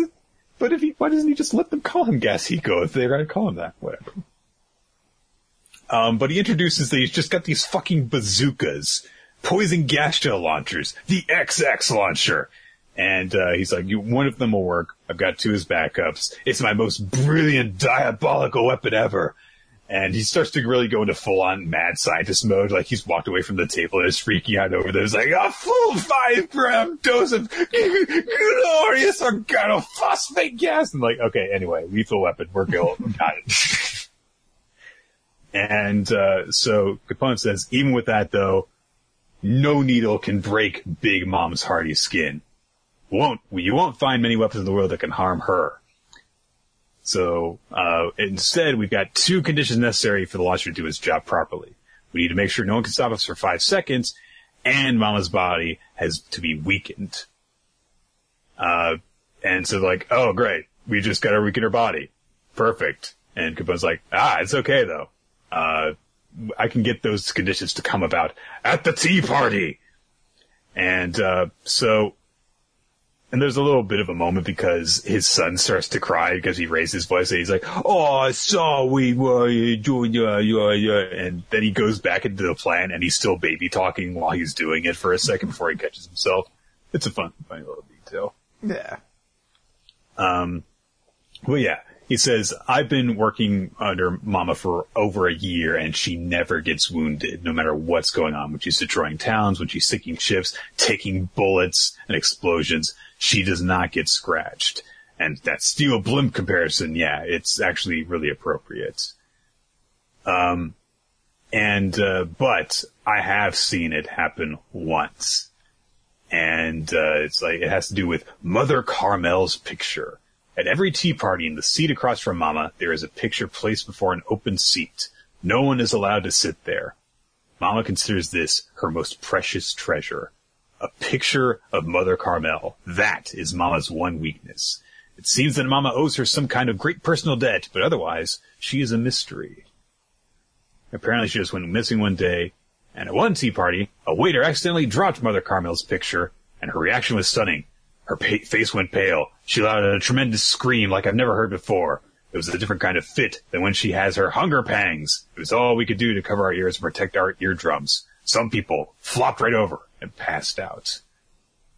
So, all this happened because, yeah, a picture fell over. And that's it. So, that's the moment when she'll be vulnerable. So Capone's plan is to actually cause her an even greater shock. She'll they'll split the picture in two during the tea party, make her grow weak. During that five seconds where she's helpless, they'll use the KX launcher. Is it KX or XX? Whatever. The KX launcher and uh, poison her with it and and uh, kill her. And uh, that'll be it. And uh, Chopper points out though, it's like, okay, but she used, she screamed though, and people got paralyzed uh, when she did that. So won't that paralyze us? And Capone's like, ah, no, we have these, the invisible Symphonia system. What earplugs? Earplugs. I do love like the selling that. Um, so yeah, that's the main plan. And uh, Luffy's like, oh, okay. Well, and if uh, breaking the picture is going to cause all that chaos, we can use that chance to save Sanji's family. And Capone's like, oh, no, we are going to need every last one of those seconds to enact this plan. You're going to have three seconds between the breaking of the picture and Mama's fit. if you can survive for three seconds before she starts up, surrounded by the furious Big Mom pirates, then you'd still be in, having a, experiencing a miracle there. And, uh, you've got to be the one to actually survive that. I need you to be a distraction. And, uh, Nami is like, ah, how dare you use Luffy as bait? And then he's like, okay. Plus, I've thought of a really cool way to make my appearance. All right. I love how on board Luffy is with this immediately.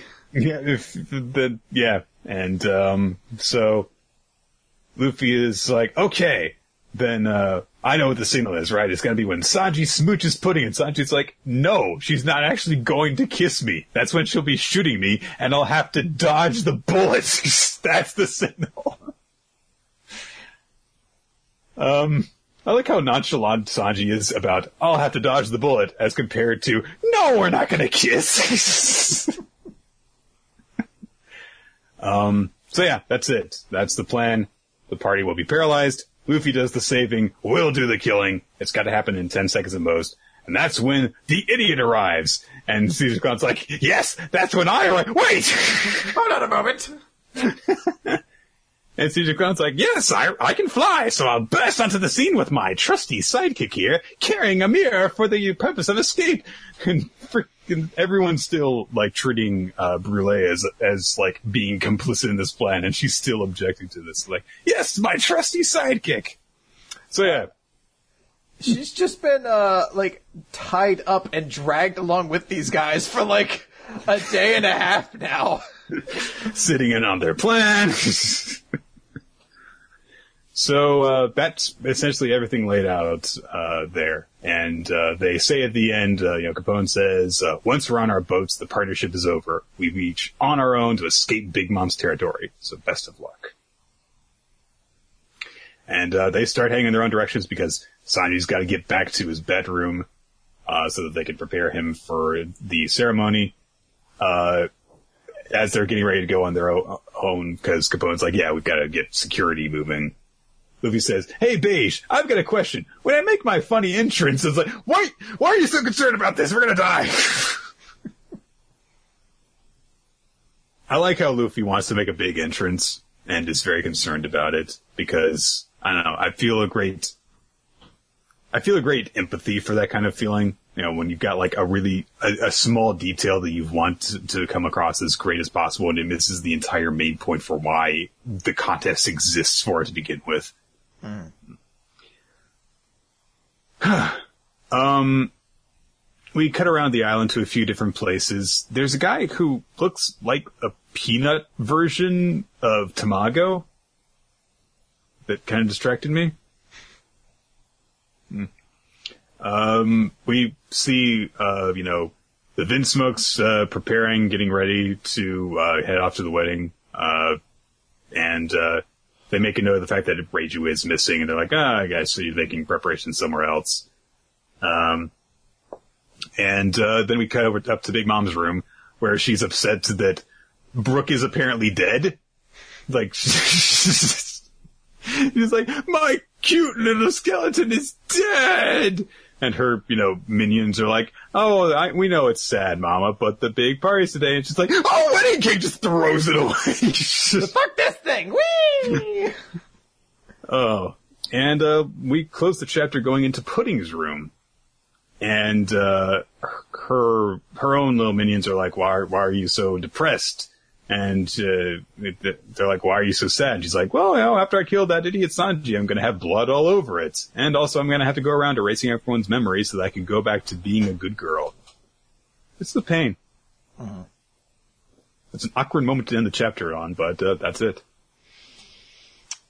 Yeah, I mean, you get more of a sense of just like the depths of evil that this character is. So it's nice to kind of get a little bit. It is an interesting that. detail, yeah, where she's just like, oh, "It's gonna suck so much," in, you know, moving everyone's memories and getting blood out of this awesome dress. but uh, yeah, it was very much a transitional kind of chapter. Um, it was very similar to the previous one, but not nearly as many laughs to be found in it. Uh, I felt so. It's really just yeah, yeah. You know, it's it's a necessary chapter to get to this plan. So yeah. It's perfectly fine. I look forward to everything going wrong when they attempt to put this plan to action because there's no way in hell this is going off without a hitch. Yeah. All right, well, uh, let's uh, close things up. Um, let's name our favorites for this week. Uh, start things off with a favorite series of the week. Favorite Uh, chapter. So there was some some real contenders this week, and I don't think I'm Mhm. going with the one most people are. Uh, my favorite chapter this week is hands down Doctor Stone. That was Mm.